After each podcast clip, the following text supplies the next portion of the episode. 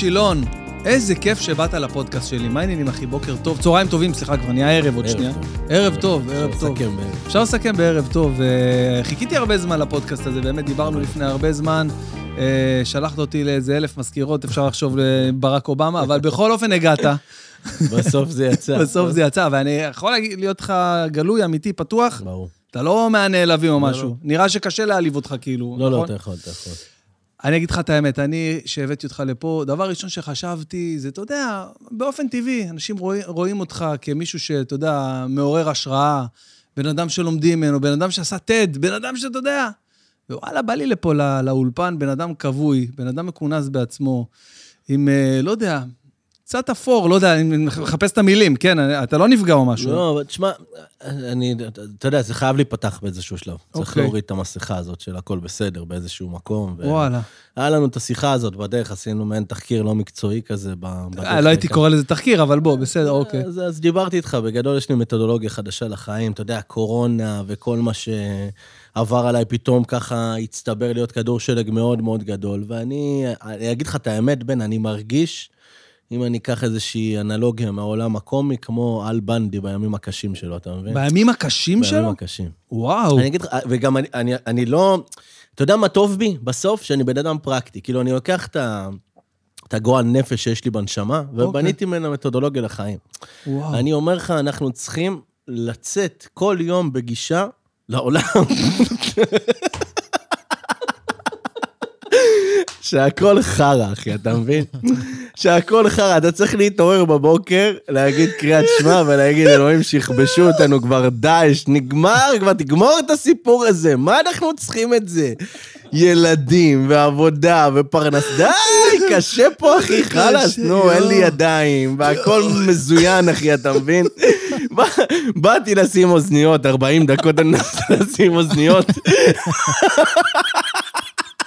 40 דקות, בן אדם מנסה לשים אוזניות, אתה אומר לי, אתה מבין? וכשאתה מתחיל ככה את היום, זה רק יכול להשתפר. לאן הוא יכול? להתעלות? כשאתה מתחיל את היום שם, אחי, אז, אז אני באמת בניתי איזה מתודולוגיה לחיים.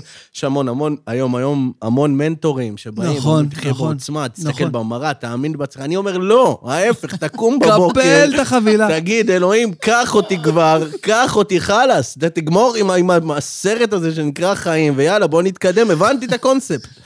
אתה מבין? זה, ומשם באמת...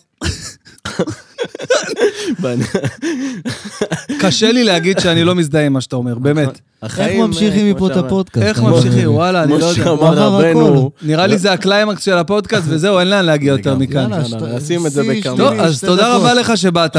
תענוג, תודה על העוגיות. תגיד משהו על הספונסרים רגע. רגע, בוא נעשה לחיים. תודה רבה, בוא נעשה לחיים. לחיי החרא, אחי. לחיי החיים הקשים. לא יאומן. תשמע, אני חייב כמו להודות, שאמר רבנו מורנו חנוך דאום, החיים הם תקופה קשה. חיים בהחלט תקופה קשה, שצריך להתמודד איתה כל יום. לגמרי. לא, אבל אתה יודע, אני אה, באמת, אני, אני לא ידעתי כמה זמן אני אצליח להחזיק. מזל שאתה צחקת לפניי, אבל אה, אני לא אשקר. יש ימים שאני... כל מה שאמרת עכשיו זה כאילו אה, תמצית של המחשבות שרצות לי באלפית השנייה בראש. אתה יודע מה, וזה בסדר. אני חושב שעכשיו, בוא ננקה רגע צחוק. כן, זה ממש בסדר, אנשים, בגלל כל המדיה והרשת, כן, כן, יש איזושהי תחושה שצריך כל הזמן להיות במאה אחוז שלך. נכון. ו- וזה לא נכון. וזה לא אפשרי. זה גם לא אפשרי, וזה, וזה מכביד או, על הנפש, וזה נכון. מכביד על ההתנהלות. כל הזמן לחשוב שאנחנו יכולים להיות שמחים ומאושרים, נכון. ויש אנשים שיש להם הכל, והם קמים כל, כל יום עם איזושהי ריקנות בנפש, וזה טבעי, אנחנו בני אדם. נכון. ובסופו של דבר, אם רגע נחבר את זה רגע ממש במעבר חד, מעבר מהצחוק חד. לה, לאמת, אני חושב שאנחנו נמצאים בעולם בין ש... אנחנו לא נמד- נמדדים ברגעים שמאושר, אנחנו נמדדים ברגעים שקשה. ולכן אני, גם עם הילדים שלי וגם כשאני פוגש המון בני נוער, אני לא מנסה לחנך לאושר, אני מנסה לחנך לחוסן. כי בסופו של דבר חוסן קונה לנו אושר. כי. כשטוב, לכולם טוב. זאת אומרת שטוב, אתה יודע, בסופו של דבר יש כאלה שטוב להם קצת יותר, יש כאלה שטוב להם קצת פחות, אבל ברגעים טובים ומונוטונים לחיוב בחיים, אנשים מתמודדים עם זה בסבבה. אבל כשקשה, שם אנחנו נמדדים. ו- ורוב החיים שלנו הם למעשה הרגעים היותר קשים האלה, שאנחנו נמצאים בתוך טראומה, בתוך משבר, אה, ולא רק בגלל עצמנו. המציאות, דיברנו שנייה לפני שהתחלנו את הפודקאסט על אה, כל מיני סרטים, דוקומנטריים שיש נכון, עכשיו כן. בנטפליקס. כן. ודיברנו בדיוק על העניין הזה, ש- שבעבר, לא, למה ג'ורדן מאוד מאוד מעניין? כי, כי לא ידענו מה הולך שם בחדר נכון, ההלבשה. נכון. והיום הכל מתועד, וכולם עם האינסטגרם והטיקטוק, ואנחנו כאילו חיים, שאנחנו אנחנו מרגישים שאנחנו גם ככה חיים נכון. לרונלדו בסלון. נכון. אמ, ואני אומר את זה בגלל שיש היום המון המון המון המון גישה לראות איך אנשים מתנהלים. ובדרך כלל מה שאנחנו רואים כצופים מהצד אה, בחיים של אנשים אחרים, זה רק את מה שטוב. כי נכון, אה, לא ראינו, גם אם מנסים להחדיר את הקונספט הזה, בודדים, בודדות הפעמים שאנחנו רואים אנשים ככה פותחים את האינטרנט לא באופן מאולץ, ומתעדים את הרגעים החרא שלהם סתם כי אין סיבה. אה, ואנחנו חיים בעולם כזה שכאילו צובע את עצמו או בוורוד מדי, או בשחור מדי, והאמצע קצת הלך האמצע לאיבוד. מטשטש. זה זורק אותי למשהו שהפסיכולוג האישי של אה, מסי, אני לא אזכור את השם שלו, חורכה, אני לא זוכר את השם המלא, אבל לא חשוב, הוא אמר... גונזלס. משהו כזה. יש מצב טוב שזה חורכה גונזלס. משהו מתחבר לשיר גנרי, של אבי כהן. כן, גנרי אה, כלשהו. אה, הוא אמר אה, שאחד הדברים אה, שהיה הכי חשוב לעבוד עם מסי ועם אה, דומיו, זאת אומרת, אין הרבה דומים למסי, בטח לא בקליבר של ה- היצור שהוא מבחינת אה, עולם הספורט והכדורגל שהוא בעצם אה, מספק לנו. אז הוא אמר, הדבר העיקרי והחשוב ביותר שהיה אה, לעבוד עם מסי כדי שיצליח להגיע לרמות, אה, זה לדעת להתמודד עם הרמות האלה. מה זה אומר? זה אומר שהוא עכשיו נמצא ברוטינה אינסופית של ניצחונות, הפסדים, הצלחות מטאוריות, כישלונות וחוזר חלילה, כל בגיל הזמן. מאוד צעיר. בגיל, בתור ילד, זה, הפסיכולוגים האלה מצמידים להם אותם איך שהם עולים לקבוצה הבוגרת. כמובן, אם אתה מסי, אז אה, תכפיל פי עשר את כל הצוות שמקיף אותו. אה, ואז, הוא, ואז מסי הסביר את זה באחד הראיונות, אני כמובן אה, מעריץ אדוק ועוקב אחרי כל פסיק שהוא משתדל, כל פסיק שהוא אומר, ואז מסי, אה, אה, אמרו לו, תשמע, כועסים עליך בנבחרת, שאתה לא, אה, לא בוכה בטירוף אחרי שאתה מחמיץ איזה פנדל או מפסיד את גביע העולם, למרות שבגביע העולם שם מול גרמניה הוא בכה יופי כן, יופי, התפרק. והוא התפרק, אבל באופן כללי, אתה כאילו מפסיד עכשיו בנבחרת, אז אתה מוריד את הראש, ואתה מפסיד בליגת האלופות עם ברצלונה, אתה מוריד את הראש, עושה כזה פרצוף מיואש, כמו שאנחנו מפסידים בשכונה, אתה יודע. אתה מתבאס לכמה, לא יודע, לשעה, שעתיים. אפילו בשכונה יש כאלה שלוקחים את זה יותר לוקחים את זה יותר קשה ורבים וצועקים. ואז אה, מסי אמר, אה, תראה, אם אני הייתי אה, לוקח כל הפסד, גם, אה, ואז מהצד השני הוא אומר לו, תשמע, וגם אה, גולים אה, מיוחדים שכבשת בגמרים ובגמר ליגת אלופות וגולים נדירים, אתה גם חוגג בטירוף, אבל כמו גול נגד חטאפה במשחק רגיל, כאילו... אז הוא אמר, תראה, אם אני לא אשמור את האיזון הזה בין השמחות, וההצ- ההצלחות המטורפות, לכישלונות והאכזבות הקשים שאני עובר, אז אני אאבד את עצמי, לכאן ולכאן. נכון. תמיד צריך לשמור, אין בעיה, תשמח, אין בעיה, תתבאס שעצוב, אבל אתה חייב לשמור על... זה בעצם בלנס. הספורטיביות, הבלנס זה הספורטיביות. ואיך אומרים באנגלית? אה, be a sport about it. כאילו, אתה, אתה חייב להיות כאילו ספורטיבי לגבי העניין הזה. ו, וזה בעצם מה שאתה אומר, אתה יודע, אם אנחנו כאילו אה, מוקפים כל היום ב... אה, סליחה על הביטוי, בשיט הזה של, של הסושיאל מדיה, שמראה לנו בעיקר את הטוב ואת הוואו ואת ה... אז אנחנו. אז אנחנו הולכים לאיבוד, כי אנחנו הולכים לקיצון אחד כל הזמן. נכון. והנה, אני משתף בשיחה שהייתה לי היום עם אשתי, שאני כל פעם אה, מרגיש שאני במרדף וזה, ומנסה ל, אה, לעשות יותר, ו- ואז אני אומר לה כזה, תגידי, כאילו, למה אנחנו, כאילו, מה... מה הלחץ? אז בסדר, אז, אז יהיו לי שתי הופעות פחות בחודש, או לא יודע מה, אז כאילו, אחרי מי אני ככה. רודף? זה ממש ככה, אני גם חושב, אה, כאילו, אני סופר מסכים, ואני גם אומר פה משהו שחשוב מאוד לקחת אותו לחיים. תראה, אנחנו נמצאים בדור שבו איבדנו מהלקסיקון שלנו, המעשי והמילולי, את המילה תהליך. זאת אומרת, אנחנו לא יודעים להכיל תהליך. גם אגב, הדור שלנו שהוא חצי אה, נולד לתוך הטכנולוגיה, ובוודאי ובוודאי הדור היותר צעיר, כן. אלה שלא שיחקו סטנגה בשכונה. כן, אה, או מדרכות, כן, אה. שיחקו את זה בטלפון. כי, אתה יודע, הכ- הכל, הכל נגיש בהינף יד. אני, אני, זוכר שאימא שלי, אם הייתי רוצה ללמוד משהו, הייתה שולחת אותי לספרייה העירונית כן. לקרוא באנציקלופדיה. ככה הייתי אשכרה זה היה מסכם ויקיפדיה עבודות, שלנו. כן. זוכר, זוכר מסכם את עבודות הספרייה. העירונית? ממש ככה. זוכר את הריח של המכונת צילום בספרייה וואו. העירונית? כמה אנרגיה הייתה מושקעת בלצלם דף איך האורות, עשן, רעש. ומי מאיתנו לא צילם את היד שלו, את הפנים שלו, שלא- להגיד את התחת שלו על המכונת אני צילום. לא הזאת. הבנתי את העלות של הדף, זוכר? זה היה 33 אגורות, היה נשאר לך תמיד אגורה עודף מהשקל. מה בוא? מה עם לא, השקל, זה אגורה? עקיצה, חבל שלא, זה כמו- המבצעים של אל על, עיגול לטובה. היינו כן. היינו במצב אחר. זה היה הוויקיפדיה שלנו, הספרייה הזאת. וזה רק מיקרוקוסמוס של כל התהליכים שעברנו בעולם, כי בסוף, בקצה, איבדנו את המונח הזה תהליך. זאת אומרת, אנחנו רגילים שהכל קורה מהר, מגיל מאוד מאוד צעיר. עכשיו, זה חלק בלתי נפרד וקוהרנטי משגרת היום שלנו ללחוץ ב...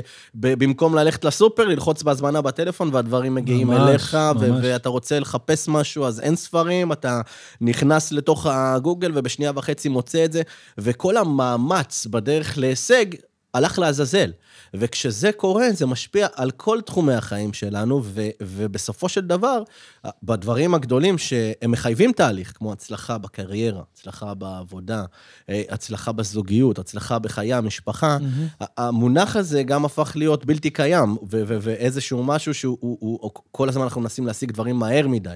וגם כל מה שאנחנו רואים מבחוץ, בטח בעידן שבו הקריפטו הופך לאנשים להיות אה, מיליונרים ומיליארדרים תוך לילה, שנייה כן. וחצי, אז אתה אומר, אז אתה אומר לעצמך, למה לא אני, ואיך לא אני, וכולם, בלי יוצא מן הכלל, נכנסים לסרט הזה של גם אני יכול להיות מיליונר תוך שנייה וחצי.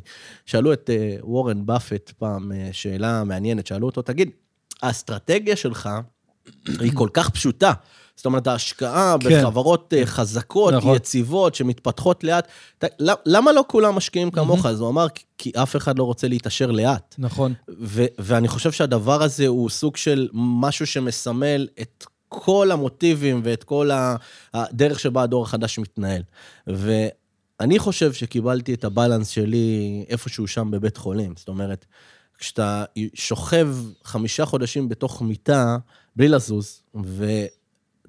35 אחוז ממה שעשיתי בזמן שלי בחודשיים האחרונים של, אותה חודשים, של אותם חמישה חודשים, זה לנסות להכניס את המתן של הטלפון בלי ידיים לתוך השקע. עכשיו, פה אתה מתחיל אז- להבין כמה תהליך זה משהו שהוא מורכב, אה, ואני חושב שהבלנס שלי ביציאה לעולם, אה, בין הצבא לבין העולם שאחרי, שבעיקר ב- במגזר העסקי, או פרויקטים חברתיים שאני מרים, גם כשאני אה, מקבל את הבעיטה הזאת לראש, וזה לא קורה לי לא פעם, של יאללה, שיקרה כבר, אני שנייה יודע לחזור למקום הזה של, של אל בנדי, ולהגיד לעצמי, חבר'ה, הכל בסדר, כאילו, בואו ניקח את הזמן, בואו בוא, בוא, בוא, בוא נבין שיש גם ימים קשים, ובואו נבין שיש גם ימים שסתם לא בא לך, וזה בסדר, להכיל את זה במסגרת היום-יום שלך, ולהבין שדברים לוקחים זמן. אמ, והפיקציה הזאת של כולם נהיים מיליונרים מהר ונהיים מצליחים מהר, זה שייך לעולם המדיה שברובו פייק. כמו שאמרת, פיקציה, לגמרי. אה, אז רגע, אז בוא, בוא שנייה נחזור אה, אחורה, נחזור ל-. לא- לפני החמישה חודשים האלה.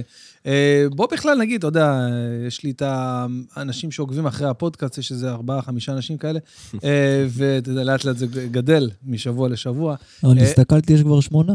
אתה רואה? הנה, תום מעדכן שזה עולה בקצב מסחרר. אחד מהם זה בן, תוריד, זה אה, שבעה. נכון, זה שבעה. אז אה, אני... תוריד אותי. בכל אופן, אני רוצה שתס- שתספר ל- לאנשים ש- שלי, שאולי לא, לא מכירים אותך, למרות שאני רואה שאתה דמות מאוד מאוד מוכרת, שכל הזמן אה, הולך, ואתה יודע, הולך וגדל עם ה... אם דיברנו מקודם על רשתות חברתיות, ואם נסתכל סתם על המספר הזה של האינסטגרם, שנהיה מספר משמעותי, היום בן אדם אומר, בואנה, הוא יש לו 200 אלף זה נהיה... אני, אני הזהרתי אה, על הדבר הזה לפני איזה 3, 4, 5 שנים. אתה תראה, המספר הזה של האינסטגרם, הוא עוד מעט הוא, הוא יהיה תג מחיר של אנשים. זה ו- ממש ככה, למרות שזה לא נכון, אבל... אה, זה לא באמת נכון, זה לא מדויק ולא גם- נכון, אבל זה... אני גם אסביר לך למה. יכול להיות שזה זה מה שמגולם באופן ישיר לסכום של כסף שבן אדם מקבל, אבל בסוף, בקצה, אני אספר לך סיפור מהחיים שלי, שנייה לפני שאנחנו חוזרים אוקיי, לפני החמישה כן. חודשים האלה. אני פוגש, אני לא אגזים ואומר עשרות פעמים אנשים, שנים אחרי שהם שמעו אותי בקונסטלציות כאלה ואחרות, שמגיעים אליי ואומרים לי משפטים על כל הסקאלה, החל מבזכותך לקחתי כן. את התעוזה, ללכת לקחת משכנתה ולקנות אה, גדול. לאשתי דירה חדשה, גדול. ו- ועל הצד השני של הסקאלה, אה, בזכות הדברים שאתה השמעת, הלכתי וגילו אצלי מחלה מאוד מאוד קשה, והתחלתי טיפולים, והחלמתי מסרטן, דברים ב- בסגנון הזה, ו- ובסופו של דבר, אני אומר, בהקשר ישיר למספר הזה, אני היום נמצא באיזושהי תפיסת עולם, שזה לא משנה באיזה כמות של אנשים נגעת, זה משנה כמה עמוק השפעת.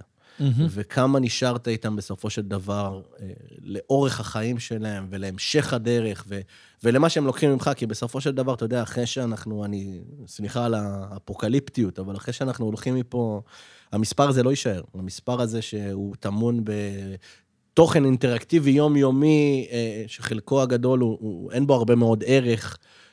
הוא לא יישאר עם הבן אדם. אבל אם הצלחת לגעת באופן עמוק, אם זה בפרויקט, אפרופו תהליכיות, בפרויקטים מתמשכים ובליווי מתמשך, ולקחת בן אדם ממקום אחד בחיים שלו, ולהשפיע עליו, ולגעת בו, ולבנות דברים ומוצרים ו- ו- ו- ויסודות ותוכניות שמשנים לאנשים את החיים, גם ברמה החברתית וגם ברמה העסקית, אני חושב ששם ההשפעה האמיתית שלנו.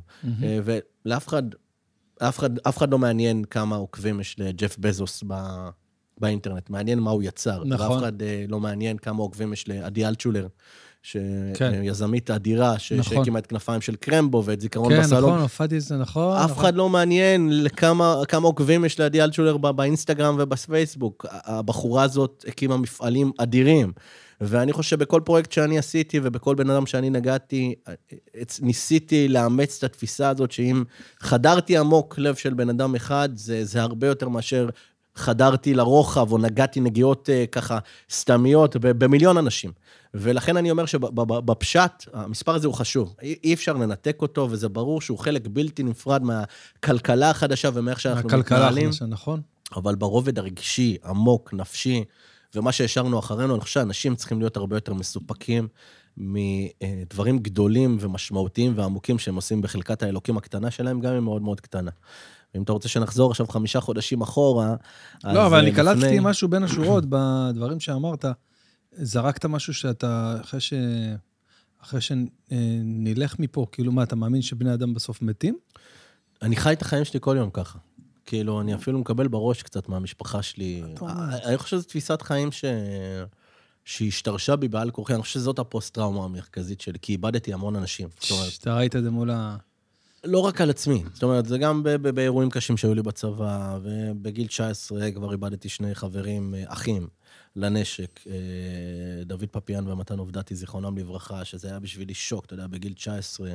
אני לא אשכח את הלילה הזה שאני ישן אה, עם שני חברים אה, נוספים מהצוות, מהיחידה, ואצלי מהמם. בבית, לא באמת ישנו. שכבנו במיטה פחות או יותר משמונה בערב אחרי הלוויה עד ארבע בבוקר, רועדים, לא סגרנו עין, ויום למחרת חזרנו ב- לצבא, ואתה יודע, ו- ואחרי תקופה, עוד חבר שנהרג בלחימה, ו- ואז הפציעה שלי, ואחרי זה איבדתי עוד חבר יקר לנשק, ו... ואימא שלי, ב-33 ב-33 שנים, וואו.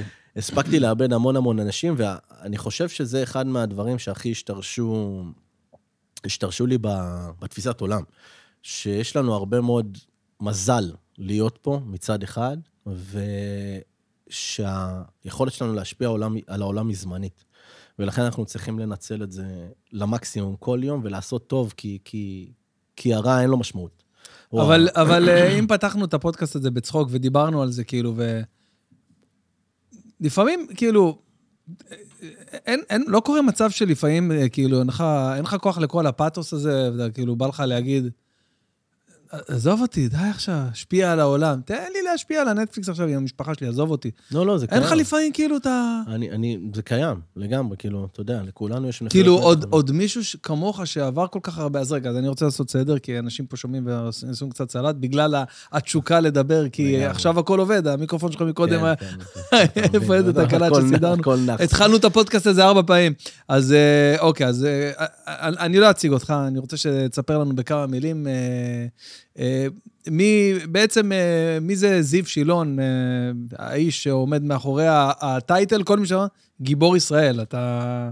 אני לא מזדהה עם לא הטייטל הזה, אני יודע, אבל תספר לנו בכמה. מילים. אז לי קוראים זיו שילון, אני בן 33, מהרצליה, נשוי פלוס שניים, אה, ננשכתי על ידי כריש בגיל וואו, לא 24. מאמין לך. אה, זמן גלישה שלי באוסטרליה. וואו, הייתי גולש צבאי, זה היה התפקיד שלי בצבא. וואו. ושלחו אותי למעשה בתוך משלחת אה, מאוד יהודית, שהתפקיד שלנו היה למעשה לגלוש ולהפחית את האויב בחופי אוסטרליה, שיואו, ושם אה, טרף אותך, טרף אותך. אכל לך את היד. וממש אה. עכשיו אתה כאילו אה, קפטן הוק. קפטן הוק. וואו, בוא'נה, זה סיפור... אז איך זה קשור לצה"ל? לא הבנתי. למה אתה גיבור ישראל? אז זהו. זה, אה, זה בגלל שהיית עם מדים תוך כדי שגלשת. גלשתי על מדים. גלשתי על חרמונית. אני לא חושב שאתה פודקאסט הזה תשמע, ככה. אני גלשתי על חרמונית. אה, הייתי מפקד פלוגה בחטיבת גבעתי. אה, הצבא היה ליטרלי החיים שלי בצורה. מאוד מאוד טוטאלית. מפקד פלוגה, מ"פ יעני. מ"פ. וואי, איך הייתי מפחד מהמ"פ שלי? כן, כאילו, זה- הכי מבריק. היו מפחדים ממך? אה, לא, האמת שהייתי מ"פ אה, גבר. הייתי מ"פ גבר. כאילו, עד היום נראה לי שהחיילים שלי... כשהייתי מתחרפן, אז כן, הייתי... הם היו עומדים דום, אבל, אבל כשהייתי... ברוב הזמן הייתי מ"פ גבר. וביום האחרון שלי בתפקיד, ב-20 ביום האחרון שלך לתפ... יו, אני לא... מאמין. בשעה האחרונה. זאת אומרת שהייתי לא צריך לצאת מאמין. לחופשה, לחזור חזרה לגדול לתפקיד בכיר יותר, אני לא מאמין. והיינו בפעילות מבצעית אה, חודרת בתוך רצועת עזה, יחד עם כוחות הנדסה ושריון, וממש, ממש בסוף הפעילות הזאת, פעילות שאני פיקדתי עליה יחד עם המג"ד, אה, ניגשתי... פ- אה, פתיחת ציר או פתיחת שער כלשהו. פתיחת ציר מערבית זה למעשה פעילות שאתה חצי בחוץ, חצי בפנים. והיה לילה די עמוס, אגב, הייתה תקופה עמוסה, זאת אומרת, ערב מבצע עמוד ענן, המון המון... מה אה, אתה אומר? כן, וואו. התקלויות, אה, חדירות, אה, ירי של פצמ"רים כמעט אה, כל יום, כמה פעמים, גם על המוצבים, גם על היישובים. באמת תקופה מתוחה אוקיי. ברמה הביטחונית, וככה, באותה פעילות ספציפית, אגב, היה לפחות בחצי לילה הראשון איזשהו שקט שהפתיע גם אותי. עכשיו, שתבין, אני כאילו שתי דקות מלצאת אה, לטקס סוף מסלול עם הלוחמים לא מאמין. שלי. אני לא מאמין. ולטוס למקסיקו עם, אה, עם חברה שלי דאז, שהיום היא אשתי. אה, עדי. עדי. וואו. אה, וככה לצאת לחופשה חז- קצרה ולחזור חזרה לגדול לתפקיד בכיר יותר, כבר הכל היה סגור, ובשעה האחרונה אני מוריד את הצוות שלי מה, מהג'יפ, פורק אותם מאחורי איזשהו מגנן, ואומר להם, חבר'ה, אנחנו נכנסים לחלק הכי מאתגר של הפעילות, שבעה חודשים לפ... לפנינו, בדיוק בפעילות כזאת, מ"פ מגולני ירד לגדר וקיבל כדור, גם הוא וגם הקשר שלו. כל היתרונות היחסיים שלנו באור יום מתבטלים, אנחנו הולכים לעבוד קצת אחרת. אתם תחפו עליי כאן מאחור, אני ארד בצורה הכי נסתרת שאני יכול, אפתח את השער, אכניס לפחות טנק אחד, ימקם אותו בתוך שטח ההשמדה, שיוכל ליצור סוג של חוצץ בינו לבין שטח הצלפים. ורק אחרי שאני מצליח למקם אותו, אני מעביר אותו, ואתם כולכם מצטרפים אליי, אנחנו מתמקמים מאחורי אותו, טנק ומאבטחים את כל השיירה לטווח הקרוב. עכשיו, ירדתי חצי בזחילה לעבר השער, באמת הגעתי לשם בצורה הכי נסתרת שיכלתי, השארתי את הצוות כמובן בדילוגים מאחורי וואי, בתצפית. פתחתי את הגדר, ויכול להגיד לך ששנייה לפני שפתחתי את הגדר, ואני אומר לך, גם באירועים תחת אש כבדה, לא קרה לי דבר כזה, בן בן הידיים שלי פשוט רעדו. כאילו ככה, אתה מרגיש את הידיים רועדות, ואתה אומר לעצמך, כאילו, fuck it, מה קורה פה? זה לא קורה לי, גם לא, גם לא באירועים קשים, לא קרה לי דבר כזה. אה, והשתלטתי על זה, ואחרי שסרקנו את הגדר הזאת עשרות פעמים במהלך הלילה, כל מה שחששתי ממנו זה אותו ירי של צליפה מקו בתים ראשון, כי היינו ממש חשופים באותה נקודה, זה היה ממש שטח השמדה. כאילו ממש, יש- בדרך כלל יש שם צלפים בקו של הבתים, כל- שכמה, מה המרחק שלהם מהגדר בערך? 100 מטר? לא, 200 מטר. 200 מטר, ועדיין צל- רובי צלפים... אה, לא, פשוט, 200 מטר. אה, זה וואלה? צלפים, 200. זה פשוט. אה, זה בדיוק, בדיוק אירוע כזה, מ"פ מ"פ אחר, קרה יואו. שבעה חודשים לפני, בדיוק באותה פעילות. אה, וזה היה גם יום אחרון בתפקיד, ובימים האחרונים שלי, בשירות שלי בעבר, גם איבדתי חברים טובים, אז, אז כל הזמן ישב בראש כל הדבר הזה ביחד איפשהו בתת וואו. מודע. ופתחתי את השער, בידיעה שהשער נקי, כי סרקנו אותו באמת עשרות פעמים במהלך הלילה. והוטמן שם איזשהו מטען שלא הצלחנו לאתר בגובה של השער, התפוצץ לי ישר בפרצוף, אה, קטע לי שתי הידיים, העיף אותי יואו. משהו כמו שבעה מטרים פנימה, אה, שישה מטרים פנימה, ואז פתחתי את העיניים, ראיתי שאני בלי יד שמאל. אה, כשבאתי לתפוס אותה על מנת לעצור את הדימום, ראיתי שיד ימין פצועה יותר קשה. וואו. אה, ומה שהרים אותי מהרצפה זה החשש מחטיפה. הייתי פחות או יותר לבד באזור מלא במנהרות. יואו, יואו, מה. אתה אומר? ואמרתי לעצמי, טוב, אם אני נשאר פה עוד שתי דקות והצוות שלי לא מזהה אותי והוא עוד ערפל מהלילה, אני נחטף. אבל לא, אבל היה, שמעו את הפיצוץ, כאילו, ו... כן? אבל אתה יודע, זה היה פיצוץ אחד בתוך אה, עשרה פיצוצים. מה אתה אומר? כן, זה, זה כאילו, אתה יודע, זה היה, הייתה ממש חצי זירת מלחמה, זה מסוג האירועים האלה שאתה לא מדבר, שלא מדברים עליהם, אחרי זה הצוות שלי, גם אה, כל הפלוגה שלי נכנסה פנימה לעוד כמעט 18 שעות, הסמ"ך המ"פ שלי כל הזמן מספר שהאירוע שהוא הכי זוכר מאותו יום, שהוא לקח לי את הקסדה, שנייה לפני ש... שהטיסו אותי לבית חולים, והוא שם אותה על הראש, וכל הדם שלי נשפך לו על הראש. אה, זה באמת באמת היה מציאות ככה מורכבת, וקמתי מהרצפה, אמרתי, אני חייב לפנות את עצמי אחורה, לפחות ליצור קשר עין עם הצוות. אמרתי, אני לא אשרוד יותר מחמישה צעדים, אני רק אעלה את הבור, כי נפלתי לאיזשהו בור שלא לא ראו אותי. וואו, וואו. אז uh, לקחתי את מה שנשאר לי מיד ימין, הצמדתי אותה מאוד מאוד חזק לגוף, עם מה שנשאר לי מיד שמאל, קמתי ורצתי. בסוף סיימתי 250 מטר של ריצה. לא וואו, וואו. אני- אבל תגיד, מטען כזה שמתפוצץ אה, ומביא למצב של אה, קטיעת יד, אז... אה, אז הוא כאילו, איך הוא, הוא לא פוגע בפנים, זה המזל שלי? שבגלל שהידיים שלי היו מושטות קדימה, הוא כיוון יזימה, זה לאן המטען נותן את ההדף שלו, זה היה כלפי מטה, למטה. ומה שנפגע לי זה הידיים. וואו, וואו. ויש לי בתוך הקסדה אה, שלושה רסיסים, פחות או יותר בגודל הזה, שתקועים, אחד אחרי השני. הווסט שלי נקרע לגמרי. תשמע, בגדול וואו, זה נס. תשמע, אין זה- הרבה אנשים זה- שהתפוצץ להם מטען בגודל כזה ישר בפנים, וקמו ועוד הצליחו לרוץ ולתפעל, ונשארתי בהכרה שעתיים אחרי האירוע, בבית חולים. אה, ואגב, אתה שואל אותי אם אין ימים כאלה שאני נשבר, לא נשבר, בסוף, אני חי באיזו תחושה שנשארתי בעולם הזה מסיבה. עכשיו. זה לא ממקום מגלומני, זאת אומרת, נראה לי לא. שיותר קל לי לחיות ככה, אבל בסוף אני אומר לעצמי כל בוקר, תשמע, אם ניתן לך הכוח הזה בידיים, ומישהו למעלה, ואני אדם מאמין, השאיר אותך בחיים, כנראה שיש לזה סיבה, הפודקאסט הזה כנראה, בגלל זה. חד משמעית. הוויסקי, רגע, תן לי אוקיי. לשתות. וויסקי טיל. תקשיב, תום, זה הזיה. אתה עוקב? אני, כן, זה כמו לראות אה, אה, סרט, ג'ייסון בורן, אני יודע. ממש, זה... וואו, בואנה. ג'ייסון בוין. איפה שמחפשים את הבוין שלי שם. זה- כאילו... זעזעתי, משכן אותך, כנראה. וואו, וואו, תקשיב, זה... אני כאילו, אתה יודע, שמעתי את הסיפור הזה כמה וכמה פעמים. אנחנו מכירים, אה, נפגשנו בנבחרת אומנים פעם נכון, ראשונה, נכון. ואני עוקב אחריך והכל, אתה יודע. ואני מכיר את הסיפור, וראיתי את זה גם בחדשות, כאילו, אתה, מה שדיווחו אז, וראיתי איזה קטע שהיה ברשת הזה, ש... אה, אגב, זה רץ בטיקטוק, ה... הייתה איזה כתבה עליך, אה, אחרי... כן. את הכתבה הזאת של... שאחרי השיקום וזה. אה, ווואלה, לא, לא, לא, אף פעם לא שמעתי את זה כזה עוצמתי. כן, זה... אתה חושב שיש לזה קשר לזה שאתה מספר לי את זה עכשיו, במרחק של מטר וחצי? לדעתי כן, יש בזה וואו. משהו שהוא מאוד... זאת אומרת, יש אנשים שמכירים טוב את הסיפור שלי, ואחרי ההרצאות אומרים, תקשיב, זה אחרת. זה אחר. זה, אתה יודע, אתה שומע את, את הנקודות האותנטיות, האישיות, של איך בן אדם הרגיש באותם... אה, הרי זה מה שבסוף מעניין. לא מעניין אותנו מה קרה, מעניין אותנו איך בן אדם הרגיש. אה, כן, מה, איך אתה, מה אתה, איך אתה מכיל כזה דבר, עזוב, מפנה את עצמך במצב של... אה, בדקתי שיש לי ביצים, אמרתי, שווה לחיות, קמתי, רצתי. יאללה, וואו, וואו, וואו. התגובה הראשונה זה, וואו, הלכו לי החיים, הרגשתי שהגוף שלי נוזל, מאוד מאוד כאב לי. הסתכלתי למטה, ראיתי שהכל שלם, אמרתי, יאללה. יאללה, יש להם מה בוא לחיות. יש להם מה לחיות. שיו, תקשיב, זה, זה מטורף, ואז אתה נכנס...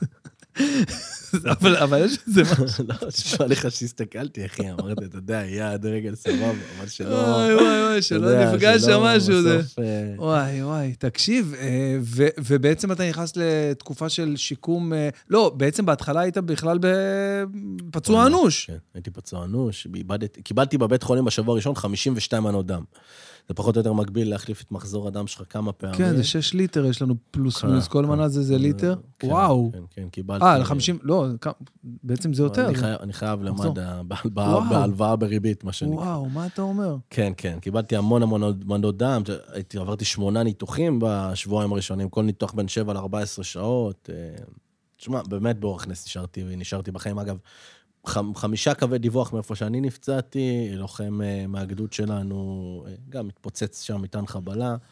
אה, קטע לו את שתי הרגליים, הוא היה שלושה ימים בבית חולים ולא שרד. וואי, לא. שרד את זה. מה זה חמישה קווי. דיווח, מרחק בערך, אני לא... סליחה למי ש... באותה נקודות, זה בערך אה, 200 200 מטר, 200 250 מטר משם.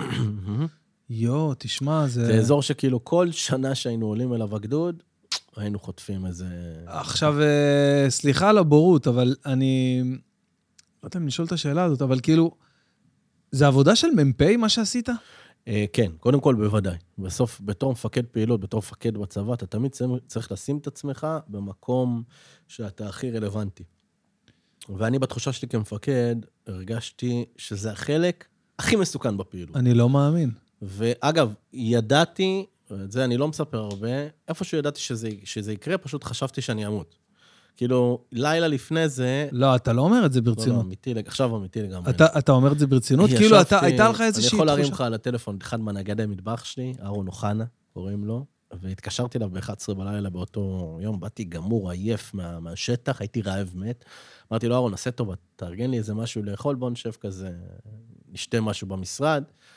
הביא לי איזה צלחת, שניצל עם צ'יפס כזה, עשה לי משהו במיוחד, ישבנו במשרד.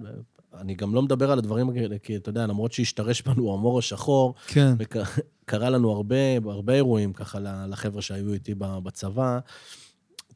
אף פעם לא הוצאתי דבר כזה מהפה שלי. ואמרתי לו, אהרון, שומע, מחר הולך להיות קטלני, תראה שאם אני מת, תוציא את ההלוויה שלי כמו שצריך, שיהיה מכובד, אה?